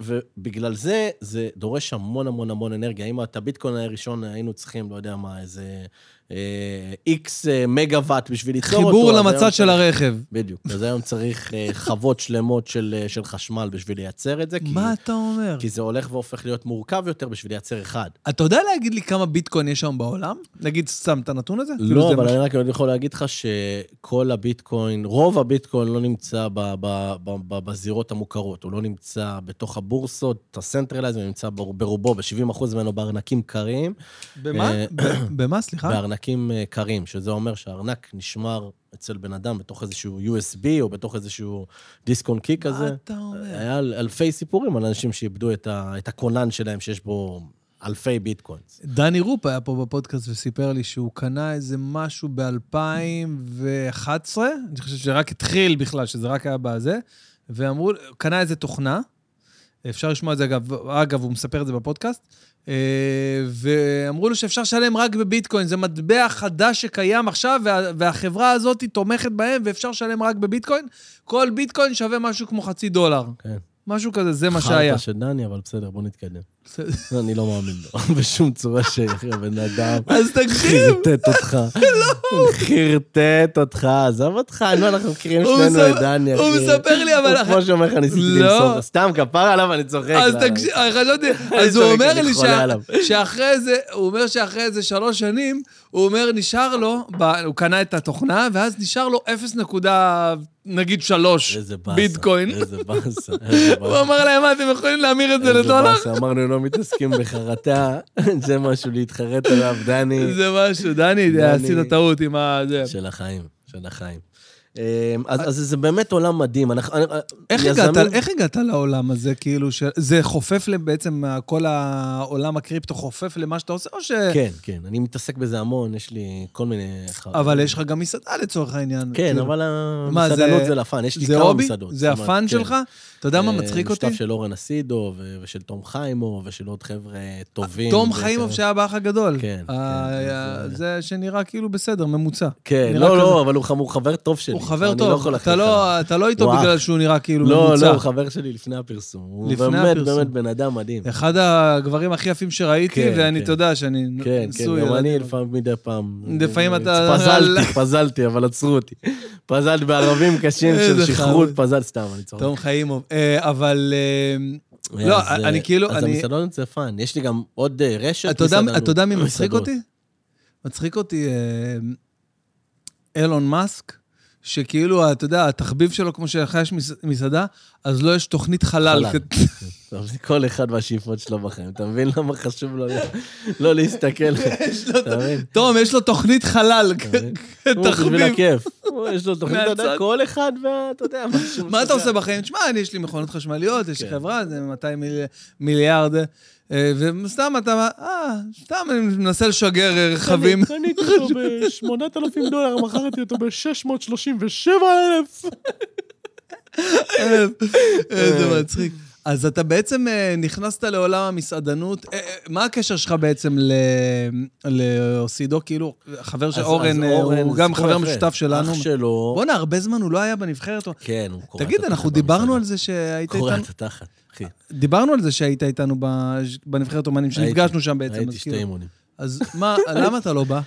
כי זה לא בראש סדר העדיפויות שלי, ואני באמת הרגשתי, אתה יודע, דני רופ, הגבר הזה, דיבר איתי, אמר לי, אנחנו רוצים לעשות קצת סדר והכל. אמרתי לו, תשמע, לא, לא, כן, בגלל ש... כן, נכון, כי מי שלא מגיע, בסוף פוגע. כי זה, אתה כן. יודע, זה אולי כן, אולי לא, וכל הזמן שואלים באימונים, אתה מגיע, אתה לא מגיע, בסוף צריך שיהיה איזשהו גרעין מאוד חייב שמחויב למטרה. נכון. חזק שמחויב למטרה. ואני איפשהו הרגשתי שבגלל שהייתי, אני, אני מאוד מאוד עמוס, ובהרבה כן, מאוד לוז, דברים. זה תקופה. אז אני אני הרגשתי גם, הייתה לי שאני- תקופה שבמשך כמה חודשים לא הצלחתי להגיע לאימון. ואז אמרתי, עכשיו, אתה יודע, יש לך את המחויבויות, יש לך את המחויבויות שלך, כל בן נכון. אדם שלו, יש לי הופעה, לא יכול לבוא. ברור שאני אלך להופיע ואתפרנס מאשר לבוא לנבחרת דומה, למרות שזה בראש סדר העדיפויות שלי. אבל יש לך תקופה שאין לך, נניח אני, אין לי הופעה באותו יום, אבל עדיין, בגלל שהיה לי הופעה, הופעה, הופעה, הופעה, יש לי יום כוח. פנוי, כן. אז אין לי כוח, אני רוצה להיות עם שירן, אתה יודע, אני... תן- עזוב אותי שנייה, תן לי רגע. כן. אבל לא. פתאום הסתכלתי על זה באיזה יום אחד, אני ועמירם, עמירם טובים. אנחנו... לא יודע, אני, אני מספר לך את זה ויש לי כאילו ברק, אנחנו פתאום מסתכלים על, ה, על הנבחרת אומנים. עכשיו, אמירם, אתה יודע, הוא לא ילד כבר אחרי גר 46, 47, 47, אם אני לא טועה. מקווה שאני לא עושה לו פה עוול. ב- בזה. בן אתה 25. איזה קטע עם בן 25. אני הוא תימני, אבל לא... כן, הוא תימני, זה כמו אתה 30, אחי, זה כמו אתה- 30. כן, אתה כנראה טועה למטה. אני כנראה טועה למטה בטעות. אבל, אמירם גם, אנחנו מסתכלים על הדבר הזה, אנחנו נהנים, ואנחנו עם חיים אגרלשווילי, עכשיו הוא איתנו. וחיים, אתה יודע, ילד בגוף של, שחקן עבר, אחי, כן. כמו ילד, רץ שם כמו איזה, לא יודע מה. ואנחנו אומרים, אימא'לה, איזה כיף. איזה כיף. אז כן, לא. מעניין אותי כלום, שום דבר אחר. לא מעניין אותי מה שהיה אמור להיות. תן לי כל יום ראשון שיש לנו את האימון בשמונה בערב בהרצליה, לבוא קור, חום, מבול, אומיקרון, לא יודע מה, לא מעניין. תן לי לבוא ולרוץ פה כמו איזה ילד, זה הדבר מבחינתי בראש סדר העדיפויות. עכשיו, אני אומר לך, עכשיו שכאילו יש לי אימון, באמת, אם זה לא הופעה שאני חייב להיות בה או לא יודע, אני... לא מעניין אותי מה, אני, יש לי אימון, לא מעניין אותי כלום. התשוקה שלך שם, וזה, וזה, וזה, זה לגמרי, אתה יודע, זה קורן החוצה. ואצלי, אתה יודע, בסוף, גם האיירון מני והמרתונים, ואני שומר... וואו, לא דיברנו על איש לא הברזל. הנה, מאחורינו, אחי. מה זה מאחורינו? בואנה, עשית איש הברזל. זה, תקשיב, זה משהו שאם אתה נותן לי עכשיו מזוודה עם 100 אלף דולר ואומר לי, לך תעשה איש- הברזל, אני לא מצליח גם לעשות. לי. איך עשית את זה, לא אחי? יודע, אני שונא לרוץ. אחי, אבל התאמנת במקצה רשמי. מה זה מקצועי רשמי? אני אומר לך שקיבלתי מכתב שלושה חודשים אחרי שההישגים שלי בשנת 2018 היו בטופ 10% ב-10% הכי לא מאמין טובים לך. בעולם, עד גיל 30 עם ובלי מוגבלויות. אני לא אומר את זה לאורחים שלי, אבל אני רוצה הוכחות על ה... אני לא מאמין שולח לך. לך עכשיו את המכתב, ביקר לי, שולח לך את המכתב. אתה רציני מה שאתה אומר לי? שולח אני יודע- לך. אני יודע שהתמודדת במ- במקצה. המקצה הרשמי. לא, אתה רציני. איתי? בוא בלייב, שאנחנו לא, תגיד שאני מחרבן. וואו, חבר'ה, תקשיבו, הוא הבן אדם פה עכשיו עם הזרת, לא עכשיו תגידו, עם הזרת, שולח לי עכשיו את הדבר הזה. זאת אומרת שיש פה משהו אמיתי, הוא לא סתם עכשיו יאמץ את לא, הוא הזרת. כותב את זה עכשיו. לא, לא, לא, תסתכל, זה עם המדליה, תסתכל על זה. תקרא, אני חייב לראות את זה. זיו שילון שלח לך תמונה. מה באנגלית? אני- לא, לא, שלוש אני- יחידות. אני אקריא, הגנוב. On behalf of Iron Man, I am pleased to congratulate you. You... On becoming an No, on Iron becoming Man. an Iron Man All all-world world athlete. athlete. Uh, your dedication to the sport of triathlon and uh, your performance over uh, 2018 reach uh, Race se- season אה, has- איפה זה? אני שיכור מת. איזה רגע, פוסט... בוא נתחיל מההתחלה, תחתוך את זה. Your dedication to the sports of triathlon and your performance over the uh, 2018 race season has uh, positioned you in the top וואו. 10% of your age group. וואו. earning you 2019 Ironman Ironman bronze bronze all all world. world athlete. וואו, סטטוס. אני בהלם. אני בהלם, אשכרה אתה... וזה באנגלית. וואו. איזה שליפה מהירה. אבל. עכשיו, קבל, אתה רואה את התאריך פה? תסתכלו את התאריך. אחי, זה מרגש. זה מרגש רצח. לא, לא צריך מה להוכיח. פתאום? רגע, טוב, אז לא זה רואים. אז אני אגיד. אחי, זה באמת, זה ריגש אותי. זה הרגע שבו מטורף. אמרתי לעצמי, ניצחתי את הנכות. ממש. זה מטורף, אחי, מה זה מריגש אותי? זה כן, מטורף, זה לא אמיתי. אני לא מאמין מה שאני רואה. מה. התאריך? לא ראינו. התאריך זה השמיני למרץ 2019. היום אני שמן, כן, זה היה לפני כמה שנים. אתה מגדיר את עצמך, איך אתה עם התזונה? אתה לא שמן, אחי. לא, לא, אני לא שמן. אתה לא שמן בכלל. איך אתה עם התזונה? לא, אתה מקפיד. וזה? לא. לא? אוכל מה שבא לך? אתה מתאמן אבל וזה? מתאמן. איך אתה מצליח להתאמן אה, פיזית, יש לי כאילו? מאמן נדיר. לא, נגיד לו סתם, אתה לא יכול. להרים משקולות. לא, לא, אז יש לי מאמן נדיר שקוראים לו נתי אבידן, המלך. אוקיי. אושרי אדרי, אלה שני המאמנים שלי. וגל תיכון, שהוא מנטור שלי בעולם הספורט, ובר אדנסקי, שהוא מנטור שלי בעולם הספורט. כל האנשים האלה חתומים על ההצלחות שלי, גם באיירון מן וגם אה, אה, לאחר מכן, וכל אתגר שאני שמתי לעצמי מבחינת הספורט, הגשמתי בזכות האנשים האלה, ואני מרים היום משקולות, ומשקולות טכנית. מאוד מאוד גבוהות. יש איך? לי ידיים מיוחדות, שעם היד הזאת אני למעשה... יש לי איזושהי כפפה שמאפשרת לי לאחוז, כאילו, היא מתגברת על העובדה שאין לי את האחיזה, את הגריפ, את האחיזה עם אוקיי. האצבעות, ופה יש לי פרוטזה מיוחדת למשקולות, למשקול... שאני דוחק. ואני יכול, עושה כבלים, אני עדיין תפוס מהאימון של אתמול, אני לא מאמין. ולשחות, שחיתי ארבעה קילומטרים בלי ידיים.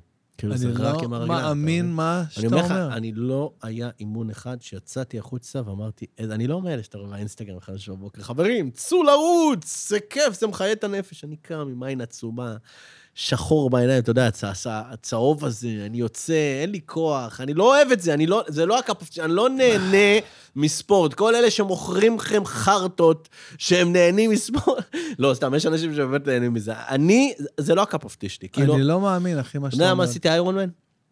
באמת אבל? יש. פה פרדוקס נתינה אדיר, אבל עשיתי איירון בשביל לדעת שאם יש חייל אחד שנמצא איפה שאני הייתי שש שנים לפני, שסיימתי את התחרות הזאת, 400 מטר מתחת לאדמה, או 400 קילומטר, והוא רואה את התמונה הזאת, והוא אומר לעצמו שהוא בלי יד ורגל, שוכב בבית חולים, אפשר? רק בשביל זה היה שווה לחיות את כל החיים שלי עם כל מה שאמרתי, רק בשביל הרגע הזה. איזה, הש- איזה בן אדם השראה אתה, תקשיב, אני לא זה יכול. דרך אני- יותר נכונה אני לא לחיות את החיים, אחי, זה- עזוב, זה זה זה לא לא תודה. נשמע אמין, אחי, אבל אני- אני אומר לך את האמת, אתה בן אדם השראה ברמות של... איך אשתך חיה איתך? תגיד, ביום-יום, אתה בן אדם רגיל? אתה אוכל אוכל של בני אדם? לא, לא, אני הכי... תשמע, זה, זה, זה הפרדוקס פה, אני הכי רגיל בעולם. אני עצלן בחלק מהיום, ואני, ואני, ואני, ואני, אני לא ואני מתבכיין. בחלק לא מהיום. הוא גומר אותי. באמת, אחי, אני הכי רגיל שבעולם, אני פשוט ברמה, אני אומר לך, זה, זה טכניקה. אני חי בתוך מקום שבו הזמן שלי פה, א', הוא שאול, ב', אני פה מסיבה מסוימת. יש לי תפקיד, נשארתי בעולם, תשמע, זה הופך אותך. זה הופך אותך, הייתי צריך למות. הייתי צריך למות, זה לוקח אותך או למטה או למעלה. ואני נשארתי בעולם בשביל להראות לאנשים אחרים שאפשר. אני חי בתחושה הזאת כל בוקר, אתה מבין? אז גם כשקשה לי, אתה בסוף... אני חוזר לשם, אתה מבין? בס- בגלל- אני אומר לך, אני, אני לא בן אדם את החיילים שלי בתור מ"מ, וזה עוד הייתי מהיר, אבל בתור מ"פ, מי יהיה? לא הייתי מעשן קופסת סיגריות קאמל מדיום ביום, אחי, הולך לישון בחפ"ק, לא היה לי זמן לרוץ שתי לא קילומטר. מאמין, אחי. לא סבלתי את זה, אתה מבין? לא אני- אני- מאמין. ו- אבל מרגע אחד, תחשוב שהייתי 25 קילו יותר מהמשקל המקורי שלי, אז הייתי מעשן איזה שמונה ג'וינטים ביום של קנאביס רפואי. לא הפסקתי מאמין. בשלושה חודשים את כל התרופות, כולל את הנרקוטיקה המאוד... הייתי מקבל סמים מאוד חזקים. ותחשוב, זה לא שהכאבים נעלמו, פשוט שהמטרה הפכה להיות הרבה יותר גדולה מהכאבים. יואו. ו... והמטרה הזאת, זה לא לסיים תחרות בשביל עצמי. בסוף כן, אבל זה בשביל שיראו שאפשר. איך- זה- איך הרגשת שחצית את קו הסיום? צמרמורות, צמרמורות. צמרמורות, וואי. לא, זה ממש צמרמורות, צמרמורות. ממש. באמת? אין- הגדרה לזה, לא- לא פשווארמה זה לא הגדרה. כן, זה לא... זה ההגדרה לזה, אתה מבין? לא, אתה- אבל זה כמו שאתה שם גול. אתה יודע, שמתי גול עם הנבחרת אומנים ברוסיה. היה לי, שיחקתי, הייתי שחקן כדורגל לא, פעיל נו. ועשיתי הרבה דברים, אבל אתה יודע, כן, יש לך כן, איזו כן. התרגשות כזה, מטורפת. קתרזיס מטורף. עשיתי משהו שהוא במעמד של מעל היכולות שלי. תראה, אני אראה לך עכשיו מי היה באימון האחרון איתנו, אוקיי? אה, אני אראה את זה גם עכשיו, יראו את זה גם ביוטיוב, מי שרואה את הפודקאסט, מי שחפצה נפשו בלראות אותנו מדברים ושותים. אז הוא יראה את זה גם, ומי שלא, אני פשוט אסביר, אוקיי? תראה מה, מי היה לנו באימון האחרון. אה, נכה, מי זה? אה, אחי, אתה קולט, זה צח. קוראים לו צח, אני לא זוכר את השם משפחה, סליחה. הוא הגיע אימון ראשון, צח לגלס. לגלס, לא, איזה, זה אני לא אגיד לו. נכון, לא, זה לא נכון בכלל, זה לא- והנה אתה יודע איתמר, מה זה לגלס באנגלית? ברור. תראה את איתמר, יותר גרוע ממנו. איתמר יותר. ממנו. יא, אחי, סתכל. לא, לי. מותר, לי מותר לצחוק לך זה, מותר, כן, אחי. יכול להיות... אה, הבן אדם שיחק איתנו, אחי. ורץ זה, איתנו. אני רואה את התמונה הזאת, אני מפוצץ בהשראה. תקשיב, אני עכשיו זה יוצא... מב- מטורף. אני רץ הביתה. אני משאיר את האוטו פה, אני רץ הביתה. אחי, זה אתה מבין, מטורף. גם האנשים האלה שאני רואה אותם, אה, זה מעורר בהשראה. אתה מבין? גם אני, כל מה שעברתי, אני, אתה יודע, אני רואה את זה, זה, זה מדהים בעיניי, זה, זה אומר לי, וואו, איזה גבר, אחי, איזה אני גבר. אספר לך משהו, היה איזה מצב שעליתי לכדור ראש, והוא היה לידי. עכשיו, אתה יודע, לא לא, ראיתי שזה לא הוא. לרחם. לא, לא ראיתי שזה הוא. אז עליתי בכל הכוח, ונתקעתי בו, והוא נתקע בי, ואני רואה אותו קם כאילו כלום, הוא נפל, קם כאילו כלום, ואני, אחי, עד עכשיו עם כאבים פה ביד. עד עכשיו. דפק לך דקה ביד. ואחי, לא היה לי נעים, אחי, לא היה לי נעים ל... ל- לא, זה. מהראש שלו, מהראש, כי נכנסתי להתלונן. יד בראש שלו, ולא היה לי נעים, אמרתי, מה זה? הפלתי אותו ככה, מי, מה, לא מרגיש, לא אכפת לי, לא אכפת לי. במצב אחר הייתי יוצא החוצה עם היד ככה, כן. כואב לי, כואב לי. אין לך לגיטימציה, אחי. נכון, זה נכון. מטורף, זה נכון, מטורף אני צריך לחזור לגמרי. לאימונים, לתת לך קצת אה, השראה.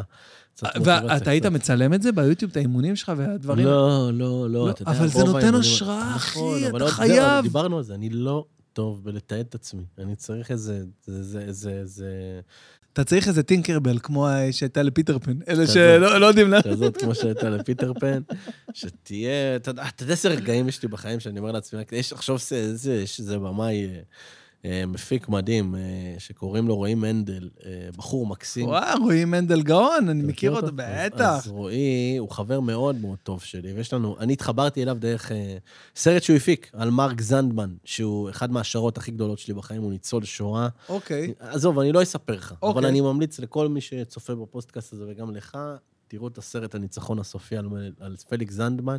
הבן שלו, אה, מרק, הוא חבר טוב שלי היום, ו, וגם רועי הוא חבר טוב שלי מאוד, ו, ורועי... קח את כל הקטעים הטלוויזיוניים שיש עליי מהיום של הפציעה, ותיעד אותי כל המסע לאיירון מן, ועוד מעט צריך לצאת סרט דוקומנטרי על כל... די. אני מזמין אותך ל... או בטח, אה, לסינמטק. בסמול ארץ'. וואי, איזה הופעתי אה, בסמולרש עם חנן בן ארי, לפני כמה זמן היה לנו איזה אירוע התנדבות. מדהים.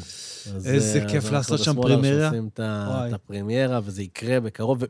והוא כל הזמן דוחף אותי לתעד, ואמרתי לו, רועי, תקשיב, יש לי רגעים בחיים שרק אם היה לי את היכולת, אגב, זה, זה, זה המציאות הבאה, כן? זה, אני חושב, הסטארט-אפ הבא שישנה את העולם.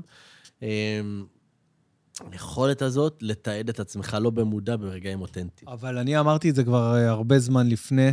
אמרתי את זה גם לגבי הרבה זה- דברים. אתה יודע, אפילו זה צ'יפ כזה שמושתל לך, כמו ש... סבבה, אין בעיה. מוציא לך, אני- שולק לך את האינפורמציה מהראש. אה, אה, זה היה, אגב, במראה שחורה, אני לא יודע אם אתה רואה את ה... אילון מסק מפתח את זה עכשיו. פתח? וואי וואי. זה היה את זה במראה שחורה ולא סתם, אתה רואה?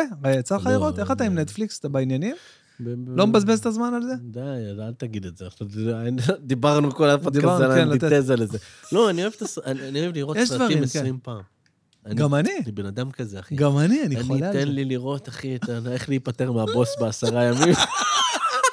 בוא נפתח פה עשר. שניות על הגילטי פלז'ר שלך בסרטים עם בן בן ברוך וזיו בלי יד. אני חולה על הסרט המטומטם הזה. נכון, נכון, איך איך להיפטר. להיפטר, לא, איך להיפטר מהחבר. אתה יודע. כל הסרטים המטומטמים האלה של אדם סנדלר. וואי, אדם סנדלר, אני יכול לראות, את הסרטים שלו מתי... תגיד, אתה ראית לי- בנטפליקס את הסטנדאפ שלו?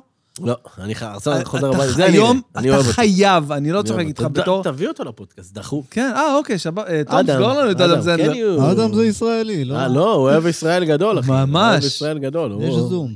הוא אוהב ישראל גדול. תן. לי את אדם סנדלר בפודקאסט, אני פורש, אחי. אדם סנדלר פה, שנייה אחרי זה ג'יג'י חדיד. וואו, וואו. לא, אבל תקשיב, אני אומר לך, אתה חייב לראות את ה... זה נקרא 100% fresh. 100 אחוז. חד... טרי, אוקיי? לא, לא, הוא גדול, הוא גדול. וואו, אתה אחי, יודע ברם... שהכניס עכשיו להוליווד סטייל חדש של כאילו בגדים אה, מרופטים כאלה? אני- וכולם הולכים כמוהו. אני חולה עליו, אחי. ברמה שאתה לא מבין. הוא קומיקאי ענק, אני אה, שמעתי אתמול פודקאסט של, אה, של קווין הארט, ו... וה... קווין מדהים, עכשיו הוא מארח אה, כל פעם, אז, יש, אז הוא עכשיו אירח בפודקאסט האחרון את קונן אובריין, והוא שואל אותו, תגיד, מי האישיות ש... הרי קונן אובריין היה כותב ב-SNL, ב Saturday Night Live. Mm. ככה כאילו הוא התחיל, לפני שהוא קיבל את ה... להנחות את ה Saturday Night, את ה-Tonight Show שלו. כן. ואז הוא אמר לו, תגיד, מי הדמות שהכי השפיעה עליך? הוא היה שם במחזור של אה, קריס רוק ו- וקווין הארט, ו- אה, סליחה, ו- ואדם סנדלר וכל הגדולים שהיו שם. אז הוא אומר לו, תקשיב, היה שם איזה ילד, הגענו וזה, היה שם איזה ילד שהוא לא היה הכי יפה, ולא היה הכי מצחיק, ולא היה הכי... אבל היה בו משהו שאי אפשר היה להסביר בקומדיה, בצ'ארמריות שלו. כריזמה. אומר לו, מי זה? אומר לו, זה אדם סנדלר. הוא אומר לו, נכון, אתה צודק. אי אפשר להסביר מה כל כך מיוחד בבן אדם הזה, והוא היה יודע לעשות הכל מהכל. מוזיקה, אה, וקומדיה, ותסריטאות, ולכתוב, ולהגיש. והנה, ואתה תראה את הסטנדאפ שלו, אני ממליץ את זה, אני אומר את זה כל פעם. תראה את הסטנדאפ שלו, שהוא עושה שם מלא שירים. תום, תראה גם אתה, אתה חייב, חייב. ראיתי כבר, אבל. אה, אה, נהנית? בטח. לא, לא, אחי, אני... תקשיב, זה מדהים, זיו. גם- הדמויות מסביבו. נכון. הוא- אבל זה הגאונות שלו. אני אוהב גם דמויות. זה זה מדהים התסריטאיות שיש שלו. גם לו אוהב דרמה. קרו. כל הזמן מביא את אותם הקרו אנשים. שלו כל הזמן, וגם... איך קוראים לו? גרלין כמו גרין? אבי ביטר. אתה יודע, כן, אתה אומר, או שיט, it's גרלין גרין. אתה מכיר את זה בקונר. כל הזמן, It's נכון. Cyrus the virus. בדיוק. לא כל אלה, אתה יודע, כל ה... יש לו, ואיך קוראים לו זה עם השיער? זה ששיחק אה, בג'יגו לא מת מצחוק. אה, אה, נו, אה, אה, פרל... אה, לא יודע, זה תמיד איתו, אחי. יש לי, יש לי את זה. הג'יקו לא זה. מת מצחוק, כן, נו, כן, תחפש כן. בגוגל רגע. כולם יודעים, אנחנו יודעים על מי מדובר. אז יש לך אותו, יש לך הוא את לא ההוא, אה, גרין. גאולין גרין. אתה יודע מה זה גאולין כן, גרין? כן, כן. זה עם השיניים העקומות. אה, ויש אותו, הפוזל. כן, ואתה יודע, וויל סמית, אני מאוד אוהב את הסרטים מי המטומטמים. זה וויל סמית? מוכר לי. מכיר את אלה ש... לא, שלא מחוברים לעידן כל הסרטים הזה. ההיץ'. תקשיב, כל סרט של וויל סמית, אני ושירן, כל פעם, לא. משנה מה הוא מוציא, זה חובה לראות. סרטים שמנקים לך כן, את הראש והמרדף בטמטום אל האושר. איזה כן, השראה. לא, זה סרטים קשים. זה קשים, זה זה כבד, קשה אתה מאוד. מבין? רוב שניידר. רוב שניידר. רוב- אה, רוב, רוב, גם- רוב. גם יהודי. גם, אתה מבין, הוא מקיף את עצמו ביהודים, אתה מבין למה אנחנו מצליחים הלאה, בעולם? אגב, יש, יש לרוב שניידר סדרה מאסט בנטפליקס, עולמו של רוב, לא. לא עולמו של... אין לי כוח להתחיל. שתי עונות, קליל! פיפי, פיפי. אין לי כוח, אני אשלח לך לינק כזה. הכס הם חופרים לי, תראה משחקי הכס, אני יש זמן, אחי, אני טובע בעבודה. אלון אני גל היה קם פה בבוקר, לפני... אני עוד... אתה יודע מה קורה לי במהלך השבוע? אני... בחודשים האחרונים, יש לי כזה מחשב, יש לי מחשב עם, עם לוח משימות.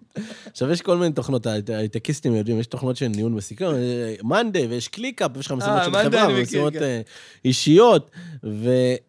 ומה שקורה לי בחודשים האחרונים, אני כל יום מסיים עם יותר משימות ממה שהתחלתי. עכשיו, זה פתקים כאלה.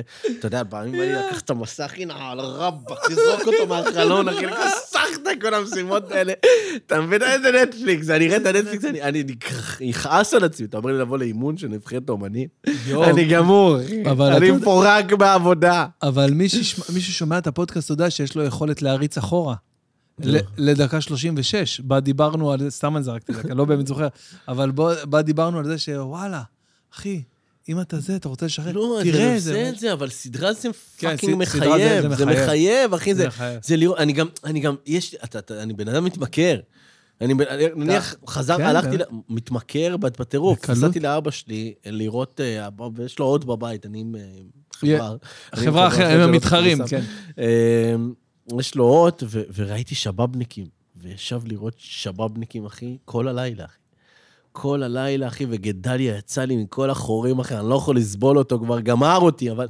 אבל אני בן אדם מתמכר, אני יודע שאם אני רואה סדרה, נגמר האירוע. אה, אני- גמור. אני לא מצליח, אני לא מצליח כאילו להפסיק, ובגלל זה אני, אני עוצר את עצמי. אגב, זה גם חלק מהטיפים, תעצרו את עצמכם. תעצרו את. עצמם, בהמשך לטיפ עצמכם הראשון את רגע לפני שאתם מתחילים לאלתר, תעצרו את עצמכם. אבל בסוף, במאני טיים. תאלתרו. גדול, גדול. אנשים יוצאים מפה קופצים מגג בדוק. טוב, תשמע, אחי, אני... בוא בוא, בוא נדבר תכלס. בוא ננעל את בוא, זה, בוא בוא נדבר תכלס. אני יכול לדבר- הראש. אני יכול לדבר איתך בדוק, אחי, אני יכול לדבר איתך ארבע שעות רצוף.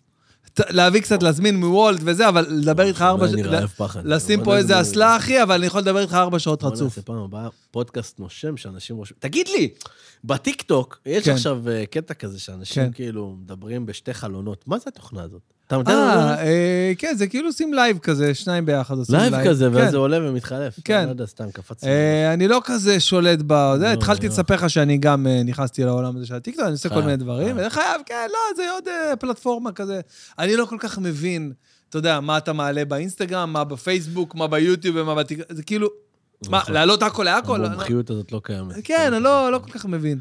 אבל תראה, חלק מהפודקאסט, קודם כל, זה אחד, בעצם החלק הכי חשוב בפודקאסט. אה, אני חושב שנניח את כל החלק האחרון אנחנו יכולים לחתוך, כי בלבלנו את המוח המון. לא, לא, החלק הכי חשוב בפודקאסט. האחרון? כן, זו השאלה של תום. אה, שאלה שלי. ברור, מה, נו מה? הוא רצה להחמיא לי לפני, אז אז עצרת כן, אותו. אז ב- אז בדיוק איך, כן, אמרתי ש... תן לי רגע לכך. תן לי שנייה נכון. לטפח את האגו. תן לי שנייה. אני ב- לא- היה כיף. היה איזה כיף, איתך. חבל, הזמן, אחי. אתה יודע, אתה יודע מה? וזה גם מחבר אותי לשאלה שלי, שהיא מאתגרת. היה כיף איתך, בלי שום קשר לסיפור הטרגי או הלא טרגי, איך שכל אחד מסתכל על זה. היה כיף איתך, אתה איש נעים, אחי. ואתה- איזה כיף. וש- גאון, שווה. לציין את זה. תודה. עכשיו לשאלה.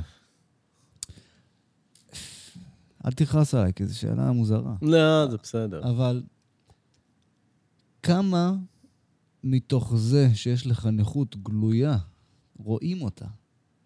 כמה מתוך זה אתה חושב שעזר לך? זאת אומרת, אה, באת עם הנכות הזאת לפגישת עסקים, וראו שאתה גם חריף וגם נכות, ואז גם יודעים שיש לך את הסיפור, אה. ומה עברת ומה לא עברת וכו'. זאת אומרת, כמה מזה דחף אותך לתוך הדלת? איזה שאלה מדהימה. שאלה פצצה, תום. אתה שואל. שאלות חריפות בכל פודקאסט, אבל היום התעלית על עצמך. ממש, ממש, חד משמעית. קודם כל, אני אגיד לך, אני אתחיל מסיפור שלא קשור, שקצת קשור, ממקום אחר. הייתה לי שיחה עם אחד החברים, אה, באמת, אה, אחד, אחד החבר'ה מהפלוגה, ש, ששוחחנו ככה על החיים, אחרי שנפצעתי כבר, והוא היה חלק מאחד מהתק, מאחת מההתקלויות הכי קשות שהיו לנו לפלוגה ב, בעזה, אה, שנהרגו בה שני, שני חברים. והוא אמר לי משפט שאני, ש, שלנצח יגרום לי להבין את העולם אחרת. הוא אמר לי, זיו, אחי, אני לפעמים מקנא בך. אמרתי לו בהתחלה, אחי, מה, מה אתה מקנא בי? אתה, אתה יודע, עם כל מה שעברנו, אתה סיימת שלם, וזה, אני בלי שתי ידיים, כל הגוף שלי צלקות, עניינים. גם. אני מקנא בך כי עליך רואים. והמשפט הזה, עליך רואים. גרם לי להבין כמה קשה לבן אדם שצריך וואו. להסביר את עצמו ולא וואו. רואים עליו. ובהתחבר לשאלה שלך, אה, אה, תום, אני חושב שזה מאוד מאוד מאוד עזר לי. אה, אבל זה עזר לי רק כי בחרתי שזה יעזור לי. אם לא הייתי בוחר שזה יעזור לי, זה כנראה לא היה עוזר לי, ויש כמה פרמטרים שבגללם אני במרכאות זיו שילון. אחד, זה הטיימינג של הפציעה שלי. זאת אומרת, נפצעתי לבד בעמוד ענן, מ"פ, בדרגה יחסית אה, בכירה לחייל שנפצע, אה, בגבול הרצועה, בעזה, באירוע שהוא במרכאות הירואי. והדבר השני שעזר לי, זה שמאוד מאוד רואים עליי, כמו שאמרת. זאת אומרת, וואו. זה בלי שתי ידיים, זה, זה אירוע ש, שמרגישים אותו. וואו. והדבר השלישי, ואולי הכי חשוב, זה כי רציתי ופתחתי דלת לאנשים לשמוע. הרבה מאוד אנשים שעוברים טראומות כאלה לא, לא רוצים או לא מצליחים להביא את עצמם למקום שבו הם מרשים לעצמם לשתף. ואני מ-day one נתתי את החיים שלי לחברה. זאת אומרת, נתתי להם לראות כל רובד קשה, עמוק, מאכזב, כואב, מצליח, אנרגטי, מרגש, עצוב בחיים שלי. ואני חושב שזה מה שהפך אותי למה שאני היום בכל הרמות, וזה גם מאוד מאוד מאוד מתחבר לאישיות שלי. ואני גם אומר ברמה מאוד מאוד ברורה, חבר'ה, תקשיבו, אם החיים שלכם יזמנו לכם לימונים, זאת אומרת, אין אחד שלא קורה לו משהו בחיים שהוא הוא חמוץ, הוא קשה, הוא מאתגר, הוא לא טוב.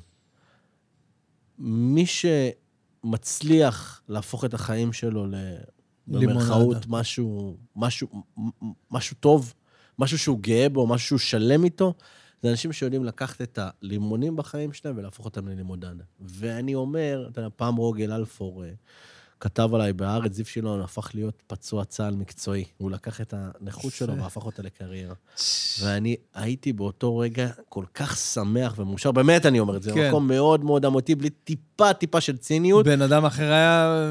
אני גם אגיד לך למה. אחד, כי הרגשתי פתאום שיצאתי מהמסגרת הזאת, מהנכה המסכן שצריך לשמור עליו, כאילו זה שתוקפים אותי, זה משהו שאמר לי, בואנה, אני שווה משהו. זאת אומרת, אם הוא תוקף אותי, כנראה שאף אחד לא מפחד מזה שאני אלך יום למחרת ואקפוץ מהגג, כי אומרים, בואנה, הוא בן אדם חזק, אפשר לתקוף אותו. נכון. וזה משהו שהוא מאוד מאוד משחרר מהמסגרת הזאת של הנכות. והדבר השני ששמחתי, זה שהוא הבין נכון. אני באמת לקחתי את האירוע הזה של הנכות, ומינפת אותו. ועשיתי ממנו את כל מה שאני יכול לעשות, אבל למטרה טובה. וכל עוד אתם לוקחים את כל מה שקורה לכם בחיים, יודעים להכניס את זה לארגז הכלים שלכם, לתרמיל הגב, לשאת אותו עליכם, אבל לכיוון חיובי, תשתמשו בכל מה שקורה לכם בחיים בשביל להצליח, ואם אתם לרגע מתביישים, אומרים, לא, מה, נפגעתי, אז אני אראה את זה לעולם? בוודאי שכן. אם אתה יכול לגרום לבן אדם אחד מחר בבוקר לקום מאושר יותר, או לגרום למשפחה שלך להיות עם יותר אמצעים, שהילדים שלך מחר בבוקר יוכלו להגשים יותר, ולגרום לאשתך להיות מאושרת יותר, ולגרום לעצמך להיות מסופק יותר, תקום בבוקר, תיקח כל לימון שזורקים עליך, ותקנה מסחטה הכי טובה במשק, ותהפוך אותו ללימונדה. ואם אתה לא יודע לעשות את זה, זה בעיה שלך. ולכן אני אומר בגאון, שהפציעה שלי כנראה פתחה לי דלת הרבה, להרבה מאוד מקומות, אבל רק תזכרו שהפתיחה של הדלת זה רק רק אחוז אחד. מהתהליך. רק 90 ההתחלה. אחוז מהתהליך זה מי אתה באמת, ובסוף, בסוף, בסוף, בקצה, אתה נמדד על הפרפורמנס שלך לאורך זמן, ולא רק על הרגע הזה של לפתוח דלת. אז לפתוח דלת זה משהו שהוא סופר חשוב, חשוב, בחיים, אבל הוא רגעי. אבל הוא רגעי, ובגלל זה אני אומר, תשתמשו בכל מה שאתם יכולים בשביל לפתוח לעצמכם דרך. אני מעריך אנשים שבאו מקושי, שלקחו את הכובד ואת הקושי ואת האיבה בחיים שלהם ויצרו ממנו משהו מאוד מאוד גדול. אני לא חושב שזה צריך להישאר רק שם. זאת אומרת, אני לא נשארתי רק בזון הזה של זה- להיות פצוע. זו ההתחלה רק. זה התרחב להרבה ברור. מאוד מקומות, אבל כמו שבן אדם, להבדיל אלף הבדלות, היה באח הגדול ופתח בקריירה, אתה בלט נכון. באיזה תוכנית ריאליטי, קפץ למישהו ביוטיוב, אבל בסוף הקריירה שלו לא בנויה על הרגע הזאת. בישראל, אגב, שזו תכונה ישראלית מאוד מאוד מובהקת, יגידו, אה, סתם יוטיובר, אה, סתם פליט ריאליטי. הבן אדם, החבר'ה שהצליחו ורצו לקחת את המקום ואת הקריירה שלהם למקום של מזה לזה, זה אנשים שאני מבחינתי אה, מעריך אותם, ואני חושב שכל אחד ב section שלו, למרות שבוא אני הכי רחוק בעולם מתוכנית ריאליטי, נפצעתי עבור מדינת ישראל בגאון. כן? ב real life, לא ריאליטי. לג- ב real- בריאליטי של ה real life, אבל אבל שוב אני אומר, אני לגמרי לגמרי הולך עם זה בגאון, לדעת שהאירוע הקשה הזה, כי הוא באמת באמת קשה שהיה לי בחיים, לקחתי אותו והצלחתי ליצור ממנו אה, לימונדה עם המון המון סוכר. קיבלת תשובה? בטח, בטח. וואו, אני אני אגיד לך, או אני... לסיכום, במאני טיים, תאלתר. תאלתר. אני כאילו, בעיניי, אחי, אין אה, דרך עדינה להגיד את זה, אבל בואנה, אתה... אתה סיימון לויאל של נכי צה"ל, אחי. אלה שלא יודעים. לא, תגיד, אותי מעניין ממה שהוא שאל אותך, זה כאילו, האם אה, המשפחה, ש... המשפחה שגדלת בה, הילד, זיו שילון הילד, הבית שגדלת בו, האם אתה מרגיש שזה מה שנותן לך את הכלים בעצם ל... 80 אחוז מהמקרים. כן? אחים שלי היו מפוצצים אותי במכות, אחי. מה, מה זה אחים שלך? אחים שלהם, אתה, לא ב- יודע, תספר לי, אתה בן, אתה בן אה, זקונים? בעשר שנים הבדל מה? באחותי, אחי. מה? אני בהלם. קיבלתי כאפות ובעיטות הצלעות. בטירוף. יש לנו תיאוריה פה בפודקאסט על ילדים שלישיים. תרביצו, לא אתם, לא הורים, ילדים, שלחו את האחים הגדולים, שיקראו את הילדים הקטנים במכות. זה הורות מוצלחת. סתם, אני, אני באמת, אחים, ש- אחים שלי, כל אחד בתחומו מאוד מאוד אה, מוצלח ומאוד הישגי. אחותי דוקטור לביוכימיה, מתעסקת יואו. במחקר, יש לי מה אח? שהוא אה, היה סמנכ"ל בעיריית באר שבע, והיום הוא חברת אה, נדל"ן פרטית, יש לי עוד אח שהוא מהנדס מערכות מידע כבר שנים, וכל אחד בתחום, וספורטאי מאוד מאוד מוצלח. לקחתי קצת מכל אחד, וההורים שלי הם, הם הם בלי הרבה מילים ובלי הרבה... בלי הרבה מניירות. הם פשוט נטעו בי המון המון אהבת אדם. ואני חושב שזה מה שעיצב את הדמות שאני היום, ו- ועצם העובדה שגדלתי בסביבה מאוד מאוד אוהבת ומאוד מאוד מחבקת ומאוד מאוד מכילה, אה, זה מה שנתן לי להיות מה שאני היום. אה, ואני חושב ש, אה, שזה משהו שמאוד מאוד מתחבר לדברים שאנחנו מדברים עליהם עכשיו, כי הילדות שלי עיצבה המון ממי אני כבן אדם, ולכל אורך הדרך, אני חושב שמטענים שיש לנו, צריך לקחת אותם למקום, למקום בונה ולמקום מעצים וליצור בהם. וואו, אה, זיו, תקשיב, אני באמת רוצה להגיד לך, אחי, מכל הלב, זה אחד הפודקאסטים שהכי נהניתי לעשות. אתה קסם של בן אדם, בן אדם מעורר השראה, כמו שאמרנו, כמו שפתחנו את הפודקאסט הזה בצחוק, ונקרענו מצחוק, וזה, אתה יודע, זה בסופו של דבר יש את האמת. ובאמת של החיים, אחי, אתה לא סתם עברת את מה שעברת, הבנו את זה גם במהלך הפודקאסט, אם זה בגלל שירה, או אם זה בגלל החיים, או אם זה בגלל אנשים אחרים שאתה נוגע בהם ומצליח להגיע וגם גם לי עשית פה שירות עכשיו מדהים, אתה יודע. וגם אם ש- לא, זה תמיד טוב לחיות לא, בגישה הזאת. נכון, זה תמיד עדיף, עדיף. עדיף אנחנו לא יודעים. מה יהיה, נכון. מה זה. אז אה, אני רוצה לסיום להגיד לך תודה רבה. שמחה. ו- ובאמת שהרגשתי באמת אה, פריבילגיה אדירה לארח אותך וללמוד ממך. אה, אני רוצה. להגיד אה, תודה לכל מי שהיה איתנו, כל מי שהאזין, כל מי שהקשיב. אה, תודה רבה לספונסרים של הפודקאסט. יש לי כמה ספונסרים, השטיח האדום ורוטנברג אקוסטיקה ושליש גן עדן ו- ואני בוק וניגי, הרמה ושינוע של הכיסאות. תודה רבה לכולם. תודה לכם, מאזינים וצופים יקרים. אני הייתי בן בן ברוך, במוג'ו של בן בן ברוך, זה הפודקאסט שלי. אפשר לשמוע אותו בכל האפליקציות, ביוטיוב, בספוטיפיי, באפל, איפה שאתה רק רוצה. רק תבואו לשמוע, אחד. המראיינים הטובים שהיו לי. אני לא עשיתי כלום, אני בסך הכל צחקתי פה ו... אה, מצחיק. אז תודה רבה, זיו שילון היקר, היה לי פשוט לעונג, אני אוהב אותך מכל הלב. אנחנו נמשיך את השיחה שלנו אחרי שנוריד את האוזניות, זה בעצם בדיוק אותו דבר, אתה יודע, אנחנו לא עושים שום דבר אחר. תודה רבה לכם, חבר'ה, אני הייתי בן בן ברוך, תודה לזיו. יאללה, ברכה. והצלחה לכולם. לא לשכוח את הפאנצ' ליין של הפודקאסט. ברגע האמת, תאלתרו. ביי ביי.